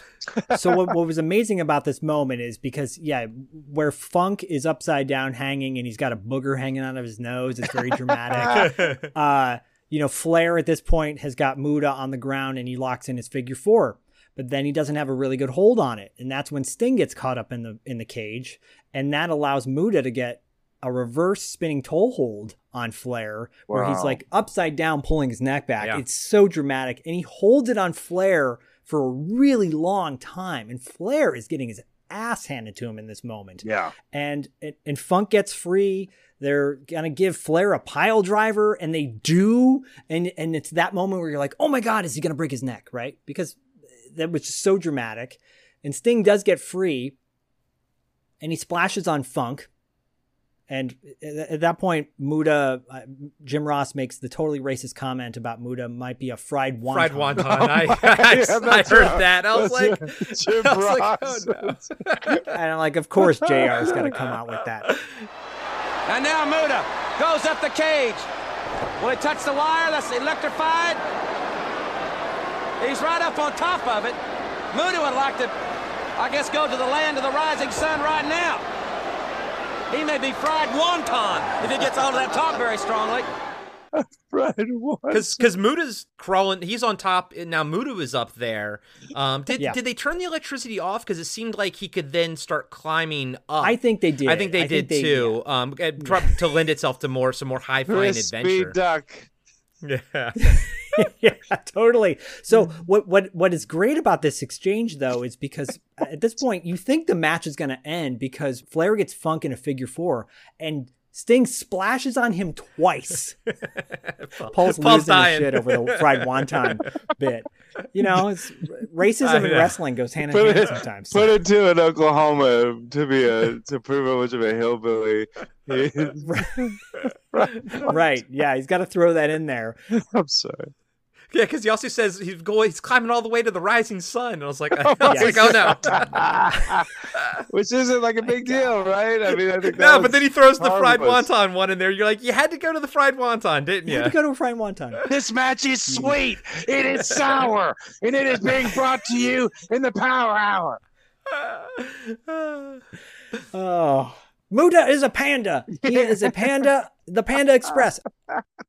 Moving like a ninja, a ninja in the night. Muta. Oh, Move, move over, Sho Kosugi. with that Uh, mast, he's like he's like an Oriental dragon. Oh, we'll get to the Dragon Master too at the end. But uh, yeah, so so Muta, it, it, so Funk is is in the figure four. Sting nails two splashes on Funk, Ah. and you're like, he is getting decimated. But the match continues. it keeps going to the point where the ending is somewhat wonky because Gary Hart and Ole get in the ring with their respective towels in their hand, and Ole hits Hart, which causes him to lose his towel. Yeah. Which Ole throw points out to Bruno Sammartino, who, by the way, Bruno Sammartino hits Muta for no reason, and and and the crowd goes wild, and you're like, that wasn't that was kind of heelish move by Bruno Sammartino. There's tension at the very beginning. If you notice, Muta bumps There into is. Sammartino, and Sammartino shoves him. And I You're was right, like, you're I was like, damn, because that's when I first realized, like, oh, that's Bruno Sammartino. You don't push him around, yeah. Because I was like, is this Gene LeBell? And then, yeah, it was, um, yeah. So I thought that was interesting. No, that's that. You know what? That sells why he did it at the end. Maybe why he hit him in the face because there was so much tension. But it there. seemed like such a mini subplot that I don't think anyone paid attention to it. No, and I don't think even I don't think even people. It really doesn't matter at the end that that No. Gary Hart gets the na- the Well, I was towel gonna say out. 30 years later we're talking about it, so maybe it was a Ah, good little subplot, you know. There you go, It's Corey. true. Nice, nice. But that's that's the match. The match ends with uh, Sting and Ric Flair winning because Gary Hart gets the towel knocked out, quote unquote, uh, giving up the match, being the Terminator to throw in the towel.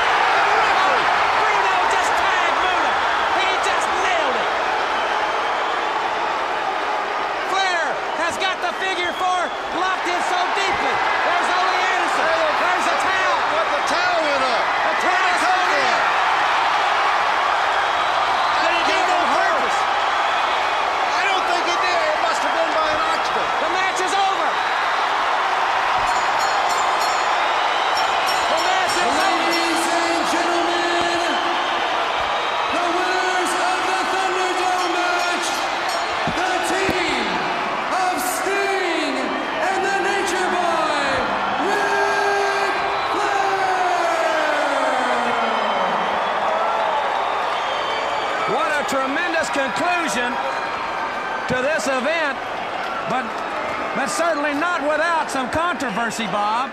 I saw the commotion afterwards, and everyone's like, "Oh," or I think Jr. was like, ah, "It wasn't fair," you know, like it didn't count or something like that. Um, you know, because it, I was like, "Okay," so it got knocked out of his hand, and then they kind of went with that. Um, as a match, I thought it was super fun, but I. And I know we're watching it for Terry Funk, but I thought Great Muta had a had a really good showing that match. I mean, Great I Muta's think amazing. Terry Funk Yeah. did too, obviously, but I thought for me, I was like, I was kind of tuning in on on Muta and uh, and some of the stuff Yeah. Sting was doing. Yeah. Great Muta is ridiculous. He's amazing. Yeah, no, he. I mean, I think he just recently is he still going? He just recently retired for good. I think He just Why- retired. Yeah. Um, I mean, that's again to Terry. He's he's just one of those amazing talents that can drive a story forward based on his selling alone. That in a match like this, where he gets just the utter tar beat out of him, he's still it. It, it helps. it- He's he he gets more over. Like you know what I mean? Like he doesn't need all this stuff. He doesn't need to be the one, you know, uh, in in command the whole time. And he just has that real gift of making someone else look as great as it can possibly be at his expense, you know. So I mean, he made Ric Flair look. Rick, I just have to point out the fact that Ric Flair throws him over the top rope at one point onto the ground like a sack of potatoes. Yeah. Yeah, yeah. over the rope because there's and that big gap flops. between the, the cage and the and the mat and everything. And yeah, he just Yeah. crumples. do you know why uh Ric Flair takes his back like well, this is a little unrelated, but like so when Ric Flair takes his backdrops, do you notice why Yeah. he takes them different like that? Is it always because because of his back injury? Yeah, because he broke his back in that plane crash. Yeah, and like ever since that, he's always taking his back bumps kind of on the side. Um, But the, but to have that that awareness in the ring Yeah. at all times, at all times. I think it just becomes absolute muscle memory habit in a way at that point, depending on who's giving you the backdrop, right? But, um, but yeah, Terry seemed to always throw himself out, knowing he's the sack of potatoes. He made that look so flawless. Every Yeah. time he takes a bump, he is a flawless bumper. Well, that's something that they used to grill into my head was attack the mat when you bump. Attack the mat when you bump. And when you sell, like sell big, but attack the attack the mat. Like that was always something that was very key in that training was to attack the mat when you sell or when you take a bump. Um and he he would attack everything that he bumped into. you know what I mean? Like I mean, wait till we get to the final match, but uh, to talk about attacking a table, but uh, or surfing a table, I guess I should say. Yeah, yeah, I was about to say. I, I threw in a promo of Funk's Grill Yep. post Halloween Havoc, which sets up the I Quit match. Funk Terry Funk had a segment throughout this summer as well, throughout this year. His his uh, that we mentioned in the onset of this episode. You know, like Roddy Piper's Piper's Pit or the Snake Pit. It just it was uh, the wrestler doing their promo, interviewing people. He interviewed the Steiners in that one. You can look that up on YouTube. So it's almost like the evolution of a promo, essentially. Yeah, yeah, it's it's an interview segment. It gives it gives more, uh, in my opinion, Paul. You can elaborate. It gives more depth to the story that's going on. Sure. or allows the wrestlers to do something a little bit different, but also still be showcased on the show. Yeah. Yeah, it's definitely a way to keep someone active if they're not wrestling a bunch. But in this case, I think it was um, them understanding that Terry's so engaging and that he can he could literally have a broomstick on his show and it would be an entertainment entertaining segment you know so it's it's also a means not that ric needed help getting over but oftentimes it can also be a means to help get somebody over um, whereas somebody you know a talent may not be able to have microphone in hand and look directly into the camera and get themselves over oftentimes it helps to interact with somebody uh, because then you're taking the attention off of yourself for a bit. Whereas when it's just camera here it's like you all the attention's on you. Right. But, but yeah it wasn't it wasn't used in that sense either. I think it was just possibly terry having an idea and them saying yeah let's see what happens with it you know and i don't know how long it lasted well i think he did a few more after after he quote unquote turned face. Okay. Um, after the I Quit match, but but this one in particular that I sent to you guys, this Funk's Grill from November third of '89. It's it's it's you know roughly ten days before their I Quit match it's interesting because Funk has Ric Flair on the gr- on the grill right. to deliver promos against each other back and forth. And I, it's got a great little uh, joke. Terry Funk tells a great little joke about "Quit While You're Ahead" at the beginning, which was uh, supposed yeah. to be cheesy, but really, I enjoyed it. Once upon a time, there existed a head. No arms, no body, no legs, just a head. And that head prayed for a miracle. Well, that miracle took place that head turned into a tomato, a rotten tomato. You simple minded people know what the moral of this story is? The moral of this story is quit while you're ahead. And that goes for you too, Ric Flair. Quit while you're ahead and while you still exist. Do you understand me, Flair? And the whole right. time he's like, you know, we're, we're gonna have I'm gonna be talking to Ric Flair, and they have a picture of Ric Flair, and I was like, oh, it's probably just a picture of him, but no, right. it's like actually Ric Flair like waiting patiently to talk, and I was yes, like, oh, that's, yes. I was like, that's kind of cool. Like like Ric Flair's not Super trying cool. to talk over him or anything right. like that. Like you could tell that there was an admiration there because he's like he's not gonna ruin it for him. So he he waits to talk, and I was like, oh, Ric Flair's there the entire time that Terry Funk is talking, right. and he's not even like doing woo or doing anything. Like he's being respectful to the to Funk's grill, you know. And I was like, this is cool. I dug it, and I liked the interaction. And Paul, to what you're saying about like uh, sort of the floating head promo versus this back and forth, because Zach right. did send us, you know, um, the uh, I think it was the Great American Bash promo that Funk did, and that is yes. a more of a of a just in your face like right and and I could the energy level for both were so different. Like like Funk's Grill versus just that head promo, and I right. really enjoyed the the back and forth between him and Ric Flair definitely. in this one. Oh, definitely, definitely, definitely. What's on the grill? you know, Terry Funk, I understand you all too well. I sit here and you wonder why. Why am I here tonight? How could I turn down the opportunity to be on the most prestigious talk show in the history of American television. Funk's Grill. Me turn that down? Not a chance. I'm here and I'll make me a star, pal. Pal, I will make you a star because I will make you look so foolish today and also on November the 15th. You see, I don't want your belt, that gold belt. I don't want your family. I don't want your money. I want something that's more valuable than that ever will be. I want your pride. I want to take that from you in Troy, New York. I want to see those tears coming out of your eyes.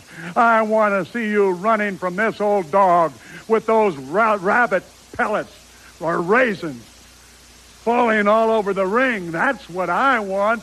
I want you to crawl underneath that ring, and I want to throw you the microphone Flair, and I want you to scream oh so loud, I quit! I quit, Terry Funk!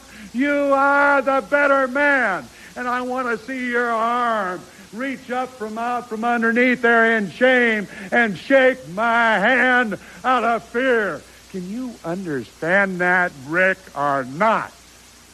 Do you know how much I hate you?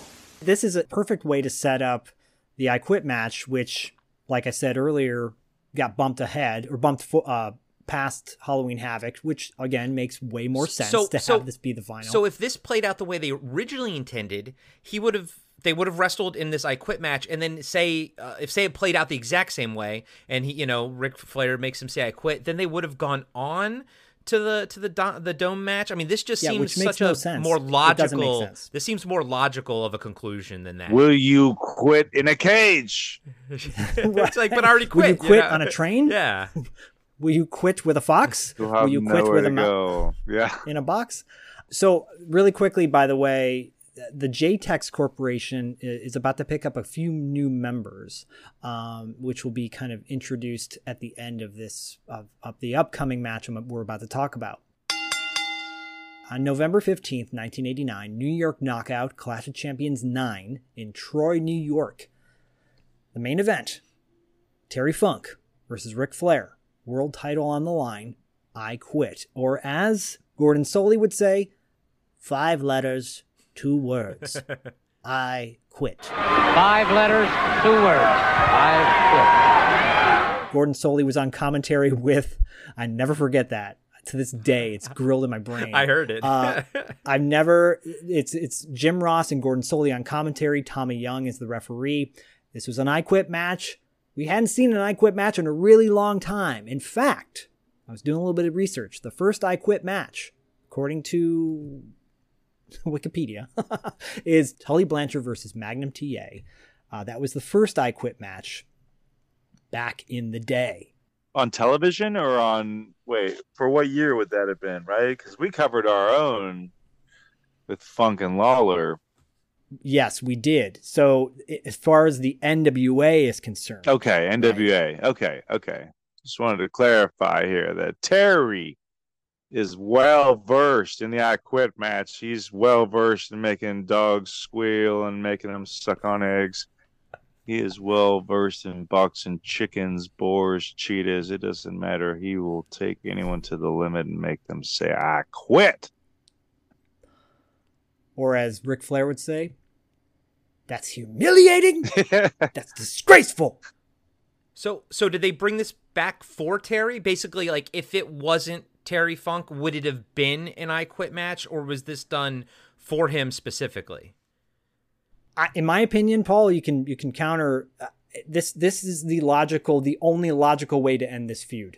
It's a it's a seven, almost eight month feud, right? That it keeps going back and forth, back and forth. Only other stipulation that would fall into play after this would be a loser leaves town match. There you go. Yeah. you know, because then that way you know that one of them is staying and one of them's going to be gone. Um, and then that's that. So with an I quit match, hey, we just know that you made him say I quit. Okay. But you're still both here. And there's still rum- grumblings of that loss on the surface. So this could happen again. You know what I mean? But when you take a loser leaves town match, um, ideally that's like one of these guys is going to leave for a while. Until that masked mysterious stranger shows up out of nowhere somewhere down the road I can't quite pinpoint it but his moves look sort of familiar. There's something to the way this have i seen this young man before? This this star bean This Midnight Rider. Yeah. Who's, who's this Midnight Rider? this yellow dog Shout out to our buddy Diallo Jackson, by the way, who loves the Midnight Rider angle with Dusty Rhodes. He, that's one of his favorite angles from back in the day. So, uh, midnight Ri- yeah so Paul, we're, we're gonna have to cover that. um But I, yeah. yeah, thi- this is this this whole thing though is they- they're building up Funk as the pride of Texas. Right. So he's got Texas on the line. F- uh, Flair, you know, is is saying he'll never do it. Um, and and there's a there's promos ahead of time where Oh yeah, Terry. Flair- I don't care about that gold. I care about your pride. It means a lot more. Yeah, That's I like right. that. He's like, yeah, I don't care about your, your yeah the belt, and that's you know I'm taking the one thing that you know you have, and that's the pride. I was like, that was cool. I I got that. I understood what was I understood what was on the line for Ric Flair, and and I think there's something special about it not being about you know money, not being about well in the in the eyes of for me, you know, not being about Right. the belt or something. It's just down and dirty. I want to take your pride. And I think that's that's very relatable, and I think that's what made it exciting. Sure. Now, Terry Funk, we know what's coming down. It's called I Quit.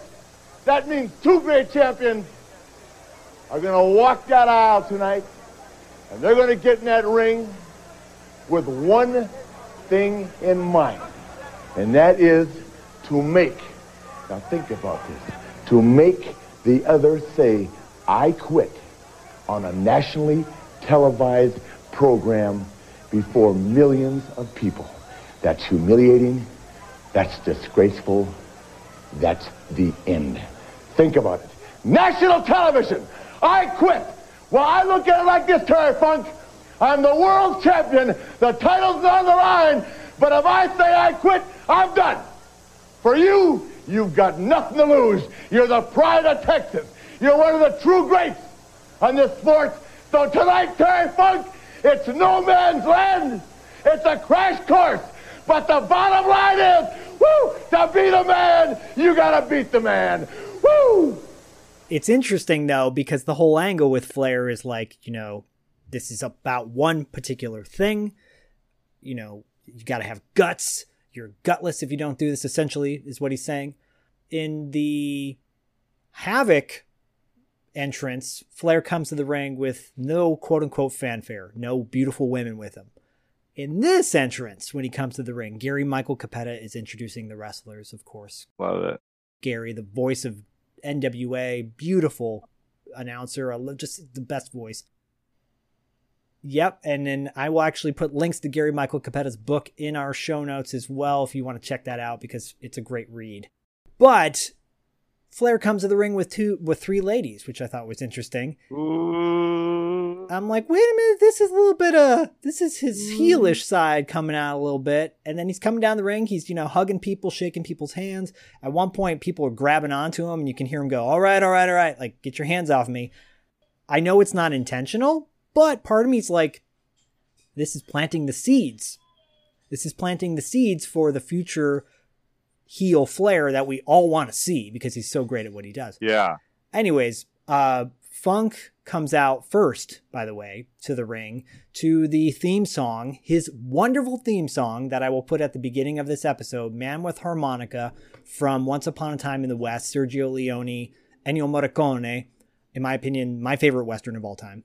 I think that might have been Toots Thielemans on the harmonica in that Ennio Morricone song. Yeah, because it's a chromatic harmonica that gets that. So creepy, so Yeah. creepy, and so good. And you're like, okay, this guy is at the top of his game, Funk, like you said, Corey.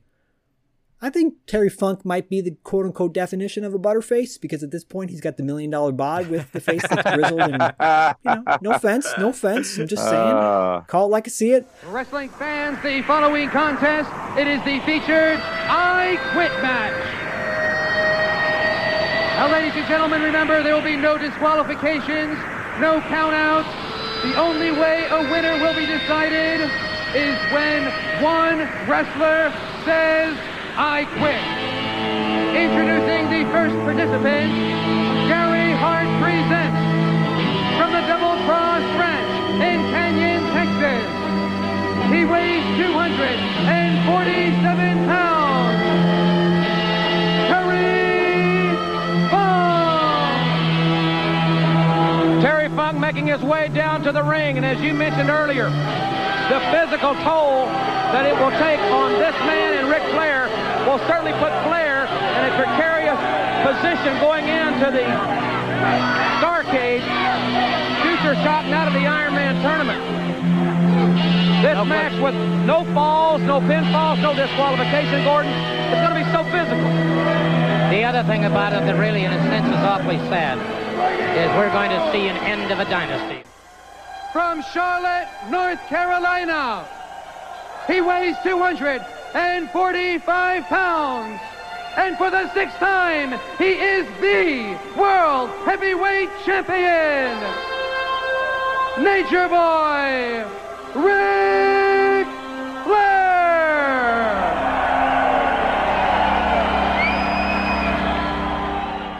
And you know, this match is a, a legit brawl.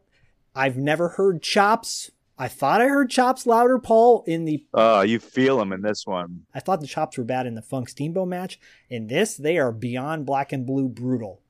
Yeah, it's. uh I think I even have some slight chest Yeah, you do. from my matches recently. Yeah, uh yeah, you definitely you feel the brutality in this match. I mean, they're laying it all out, and um, all for the pride of saying, "I made you say you quit, you dog."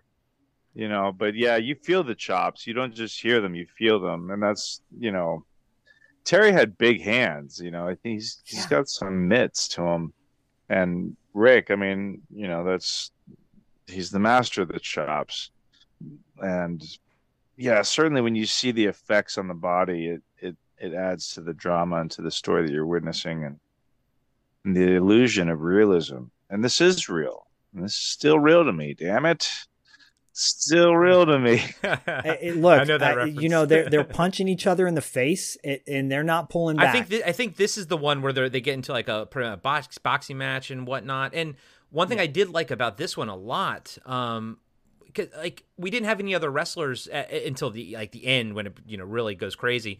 Uh, we didn't have anybody to take away from these two guys here, which is why I think this is a better end for all that because we didn't have Sting and, and Muta doing things at the same time. This was just them, and I love Terry Funk being going like, "Bring me that microphone, bring me that microphone," and he's trying to get you know Yeah. uh, Ric Flair to say I quit and everything, and you could just you could feel the intensity. But then I I also picked up on something where they were like the announcers were like, "This is like a f- not a first, but this is sort of a rare thing where we have the microphones Yeah. are in the the ring, so you can actually hear what they're saying." And I wanted to ask you guys, like, did that is that is that something that was rare at the time, and did that sort of open the door to starting to hear what the wrestlers say, or do they ever fall back on that? You Uh, know? I mean, it might have been for NWA just because this was. You said this was the first I quit match on NWA TV, I think, or something. So yeah, like, yeah. Prior to this was the first one since Tully Blanchard and Magnum TA. so they could have been uh saying that as just to add to the spectacle that this was something new to the viewers and and this is very different and just so that you can see that this is for real. You're actually going to hear them say i quit. And we're going to get the microphone in there just to make sure so there's no questions about it. Um but again i think that's standard for pretty much any i quit match. Uh, if they're able to do it Okay. there are certainly indie independent shows that maybe don't have those capabilities and and in that case you just tap. You know you just tap on the mat or drop your arm three times Jim Ross was selling the fact that they had a wireless microphone. Yeah, yeah. I remember. I was like, oh, that's a big technology deal. Yeah.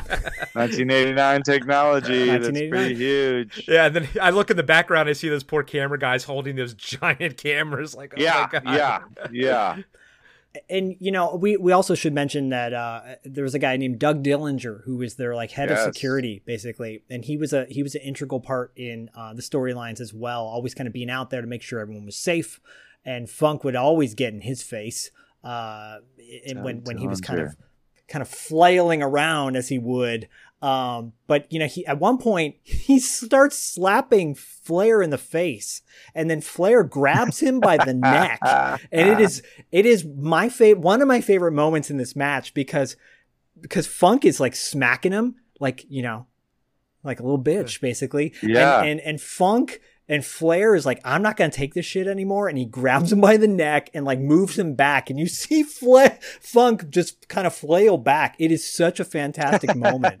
That- you know those guys were like we're gonna go all out. We're gonna lay it Right. all on the table.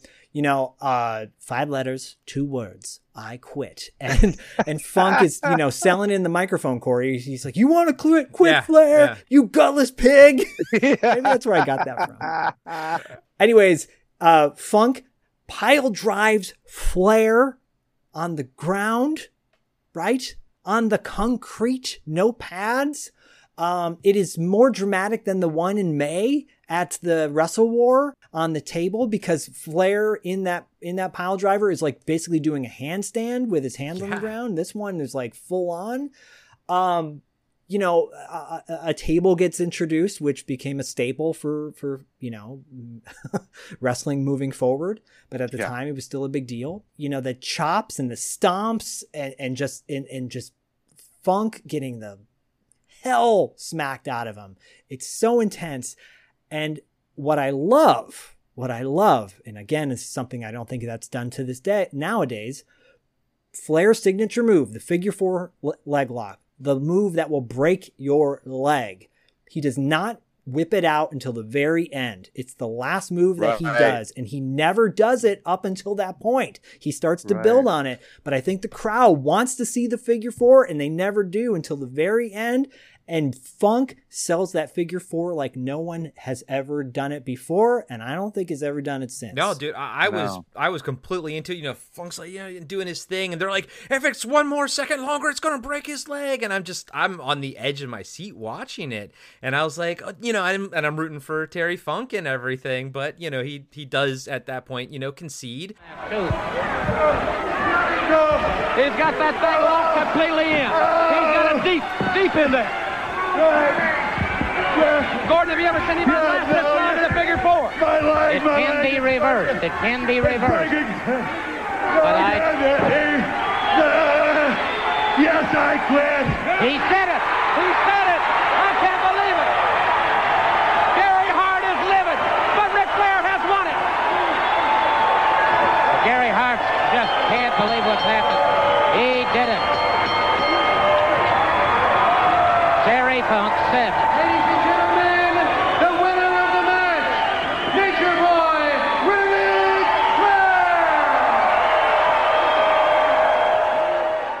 what a great end of the match. And then I even like how it sort of even goes further and and then it gets really exciting. But before it does, I really liked Terry Funk wanting to shake Ric Flair's hand and be like, be honorable, be like, yo, you beat me. But then, you know, his manager, uh, Gary Gary Hart. Hart, you know, what Right. it's, and I kind of didn't understand what had happened or kind of, I don't, I feel like I blinked or something. Gary Hart kind of knocks out um, uh, Terry Funk a little bit. And then that's when the giant brawl happens. But for me, the culmination at the end of this whole thing, that is the standout moment to me, was the fact that Terry Funk loses and he's like, I lost, like a man. And then he goes over and he's like, I want to shake Ric Flair's hand. And then his you know manager tells him not to. That was what I loved the most about this entire thing was the fact that Terry Funk was honorable at the end. I thought that was super cool. Yeah, he that's that's one of the things I think him and Piper share is they have like that such a old thread of respect for for the for the industry, for the craft, for the for the the carney aspect of it, the the workman aspect of it, the blue collar aspect of it, the survivor aspect of it. There's just such a just an uh, uh, unconditional love for the purity of it that win, lose, or draw, or there's no draw, but win or lose in the in the sake of the match, regardless of where they are from a character standpoint.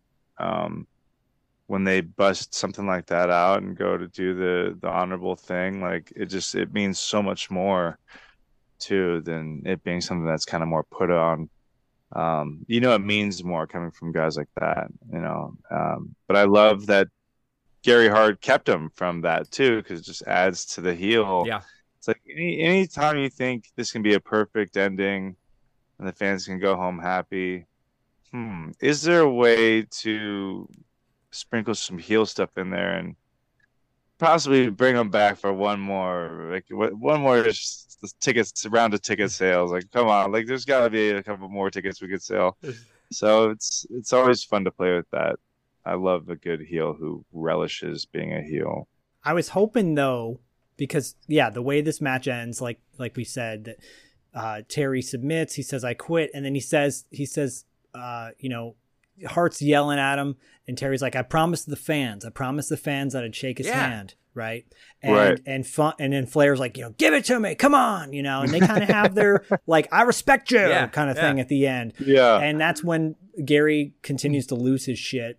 And there's a moment there because, yeah, he goes after Funk. And then at this point now, the Dragon Master, who we're pretty much introduced to, another part of the JTEX, and, and, and Buzz Sawyer will factor into it later on, but it, it's watered down. But Muta, the Dragon Master, come out and attack Flair, which causes uh, Sting to come out and save the day, basically, try to save the day. And when this does happen, Gary Hart has like lost it and he pushes Funk out of the ring. Yeah. Right? And, and that's kind of the end of funk here. I was like, I thought there would be more funk in this post madness that happens. Well, I was hoping, and this is my this is my story building because Paul Corey loves the story build. He loves Yeah, to build love the the, story build. before. He loves to build the story after. What could happen? What could be in this, in Right. this thing? And my story building was that Funk would be turn face and align himself with Sting and Flair against Muta, Yeah. Dragon Master, and then Lex Luger comes out to destroy everybody as well. Um, really quickly, side note for this Clash of Champions, there was an award ceremony earlier in the night where Pro Wrestling Illustrated, I believe, was giving out all these awards favorite wrestler, best wrestler, blah, blah, blah, blah, blah.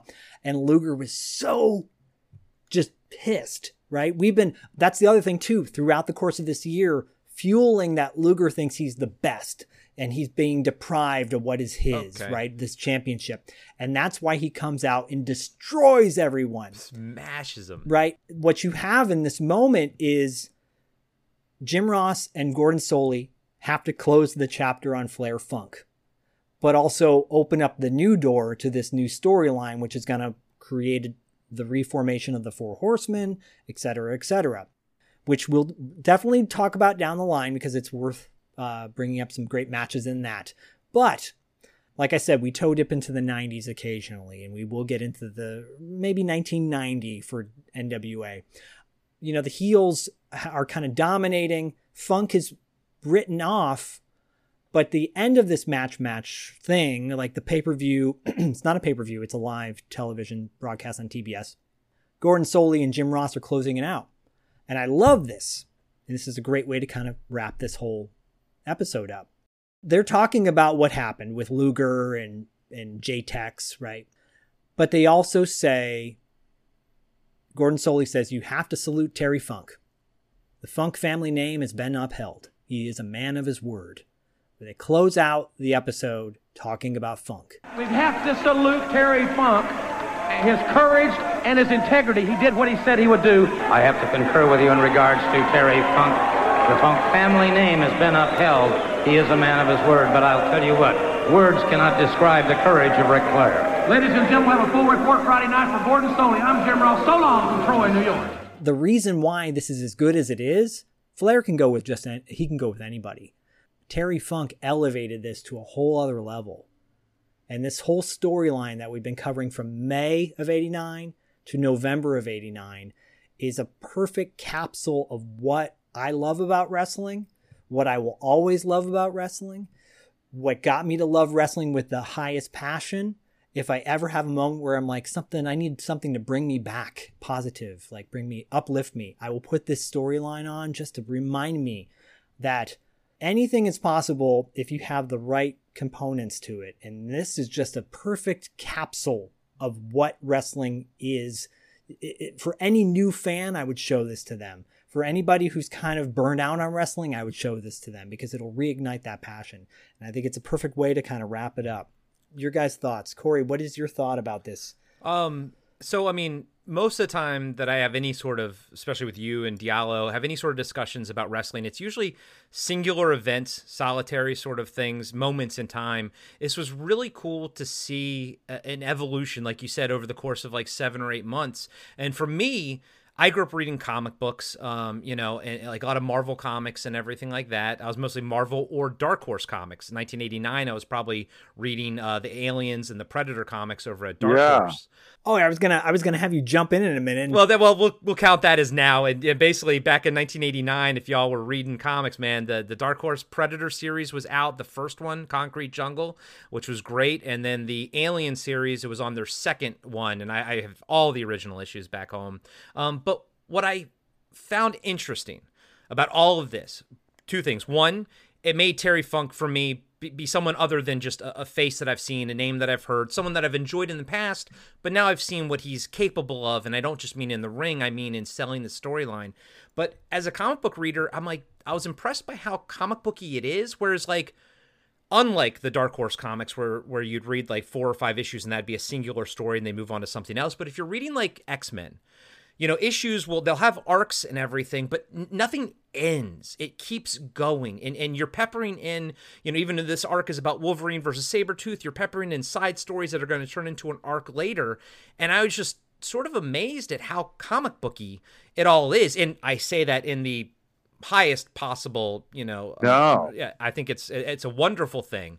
And there's just no end to it. Um but I loved how specifically for this end of this story arc, I love the honor of Terry Funk at the end. I think for me that was the button on this whole thing that I really enjoyed was Terry Funk wanting to shake, you know, Ric Flair's hand. And then I I understand how that also you know, even though he'd lost, it he's kind of a winner at the same time because it's like he didn't tarnish his family name and all this kind of stuff.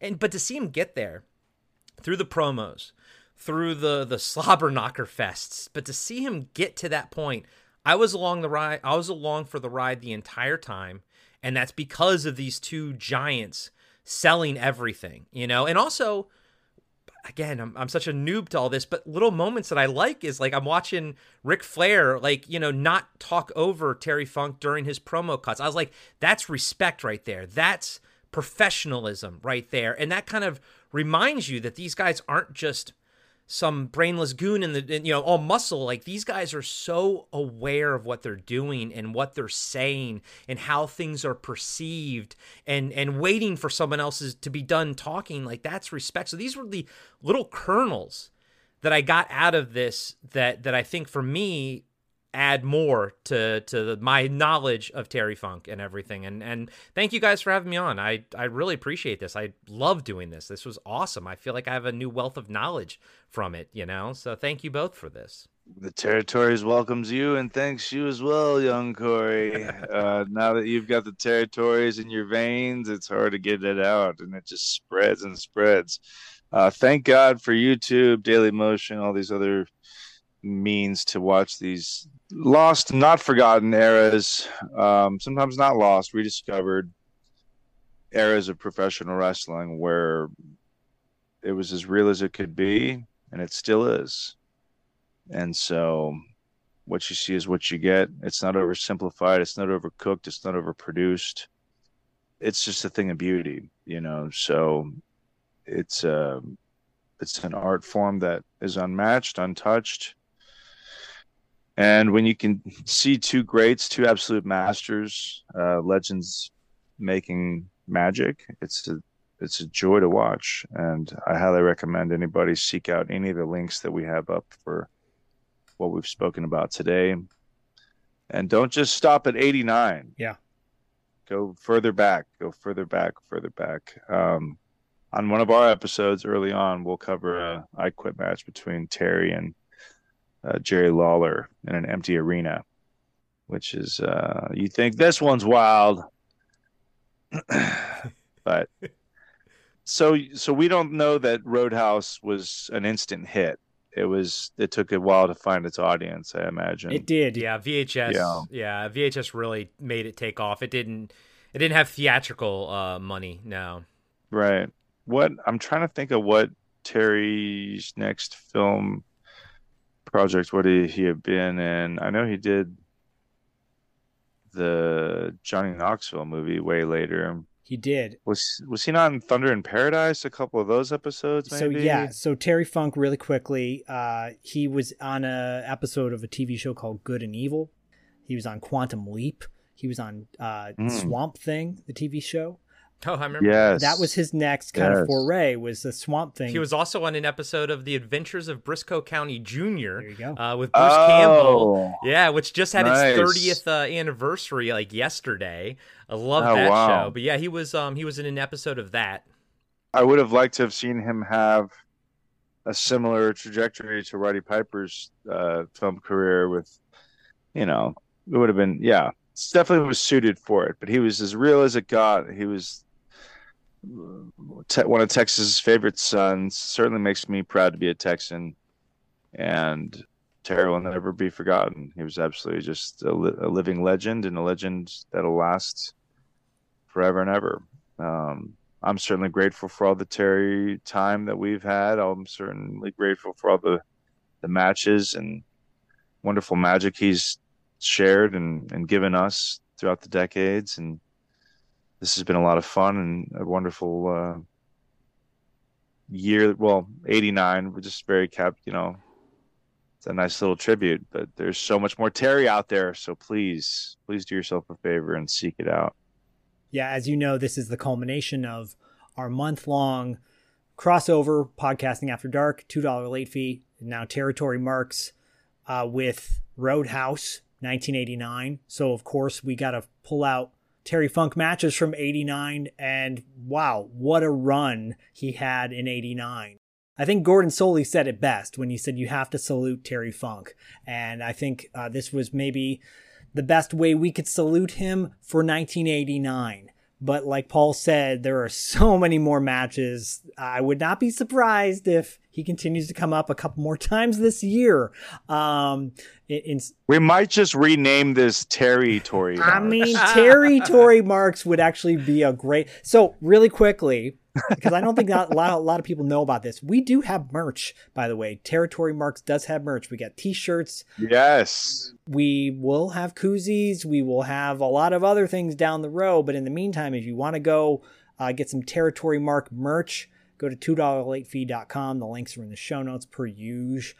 Uh, if you're new to, if, if you don't know what two, $2 late fee is or podcasting after dark is, first of all, $2 late fee go to $2latefee.com. You might have found Territory Marks on its own on Spotify or all the other across the Yeah. because now it's its own separate feed. Um, for those of you that have just discovered us, thank you so much.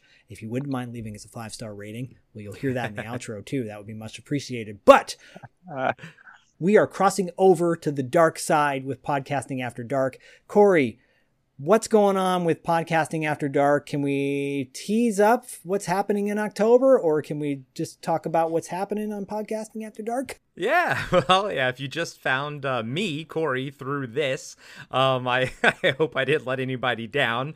Um, but uh, I had a blast, and uh, Zach and I are always talking about cult movies over on Podcasting After Dark. It's kind of the the the dark shadow of two dollar late fee, uh, kind of like how Krampus is the dark shadow of Santa Claus. And uh, we we talk about more weirder, bit more rated R films and everything. Uh, but we also have an, a spinoff show as well uh, called TV Obscura, where we dive into weird, obscure shows. And just like two dollar late fee, we kind of stick around the late seventies, eighties, early nineties era of things and whatnot. We have our buddy Diallo over there. Um, and October's coming up, so that's going to be a big month for Zach and I. As of the time of this recording, we have not quite locked in what we're going to do because we have two different options, but it's going to be fun either way, and uh, they're going to be awesome movies regardless. And uh, if you want to find out, you know, all our podcatchers and everything, you can go to podcastingafterdark.com.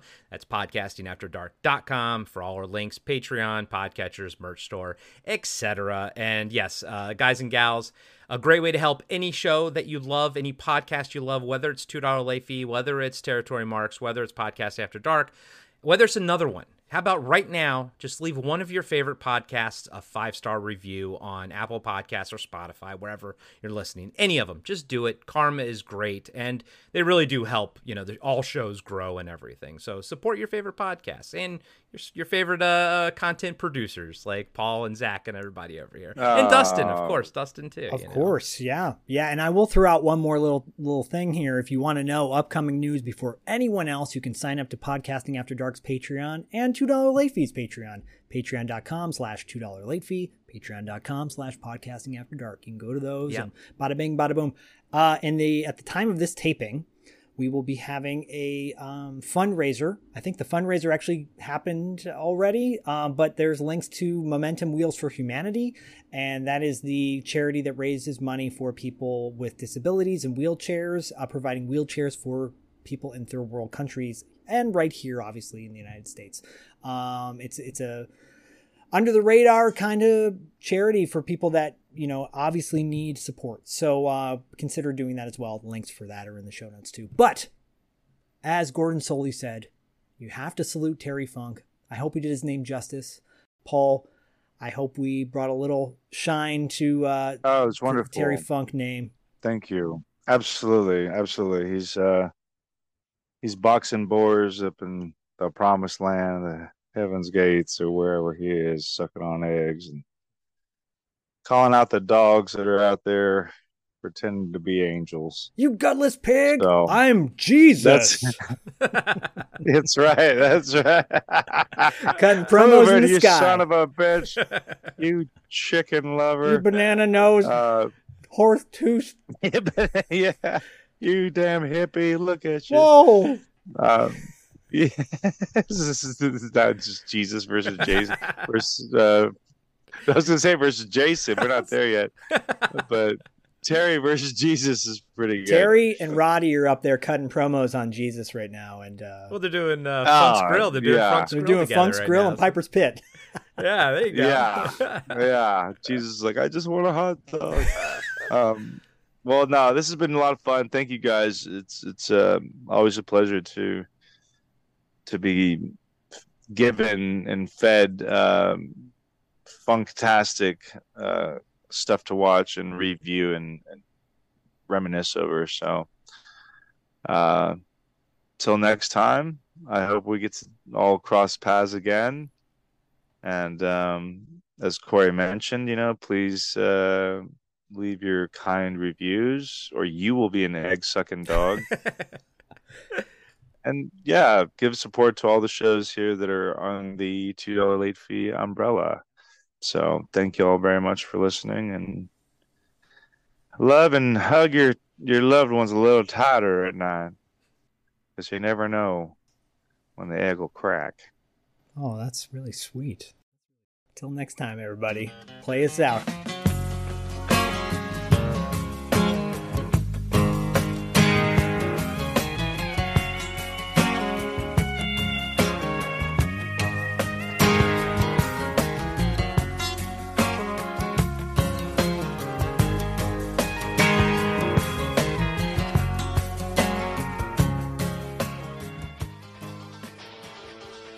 Thanks again for listening to Territory Marks.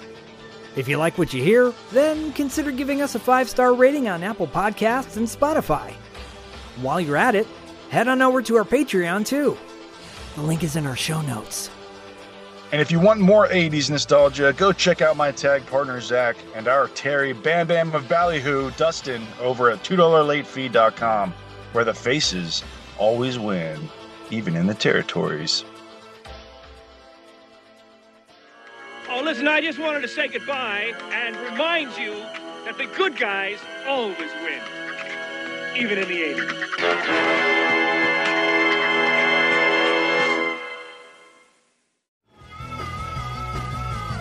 You're listening to the Geekscape Network.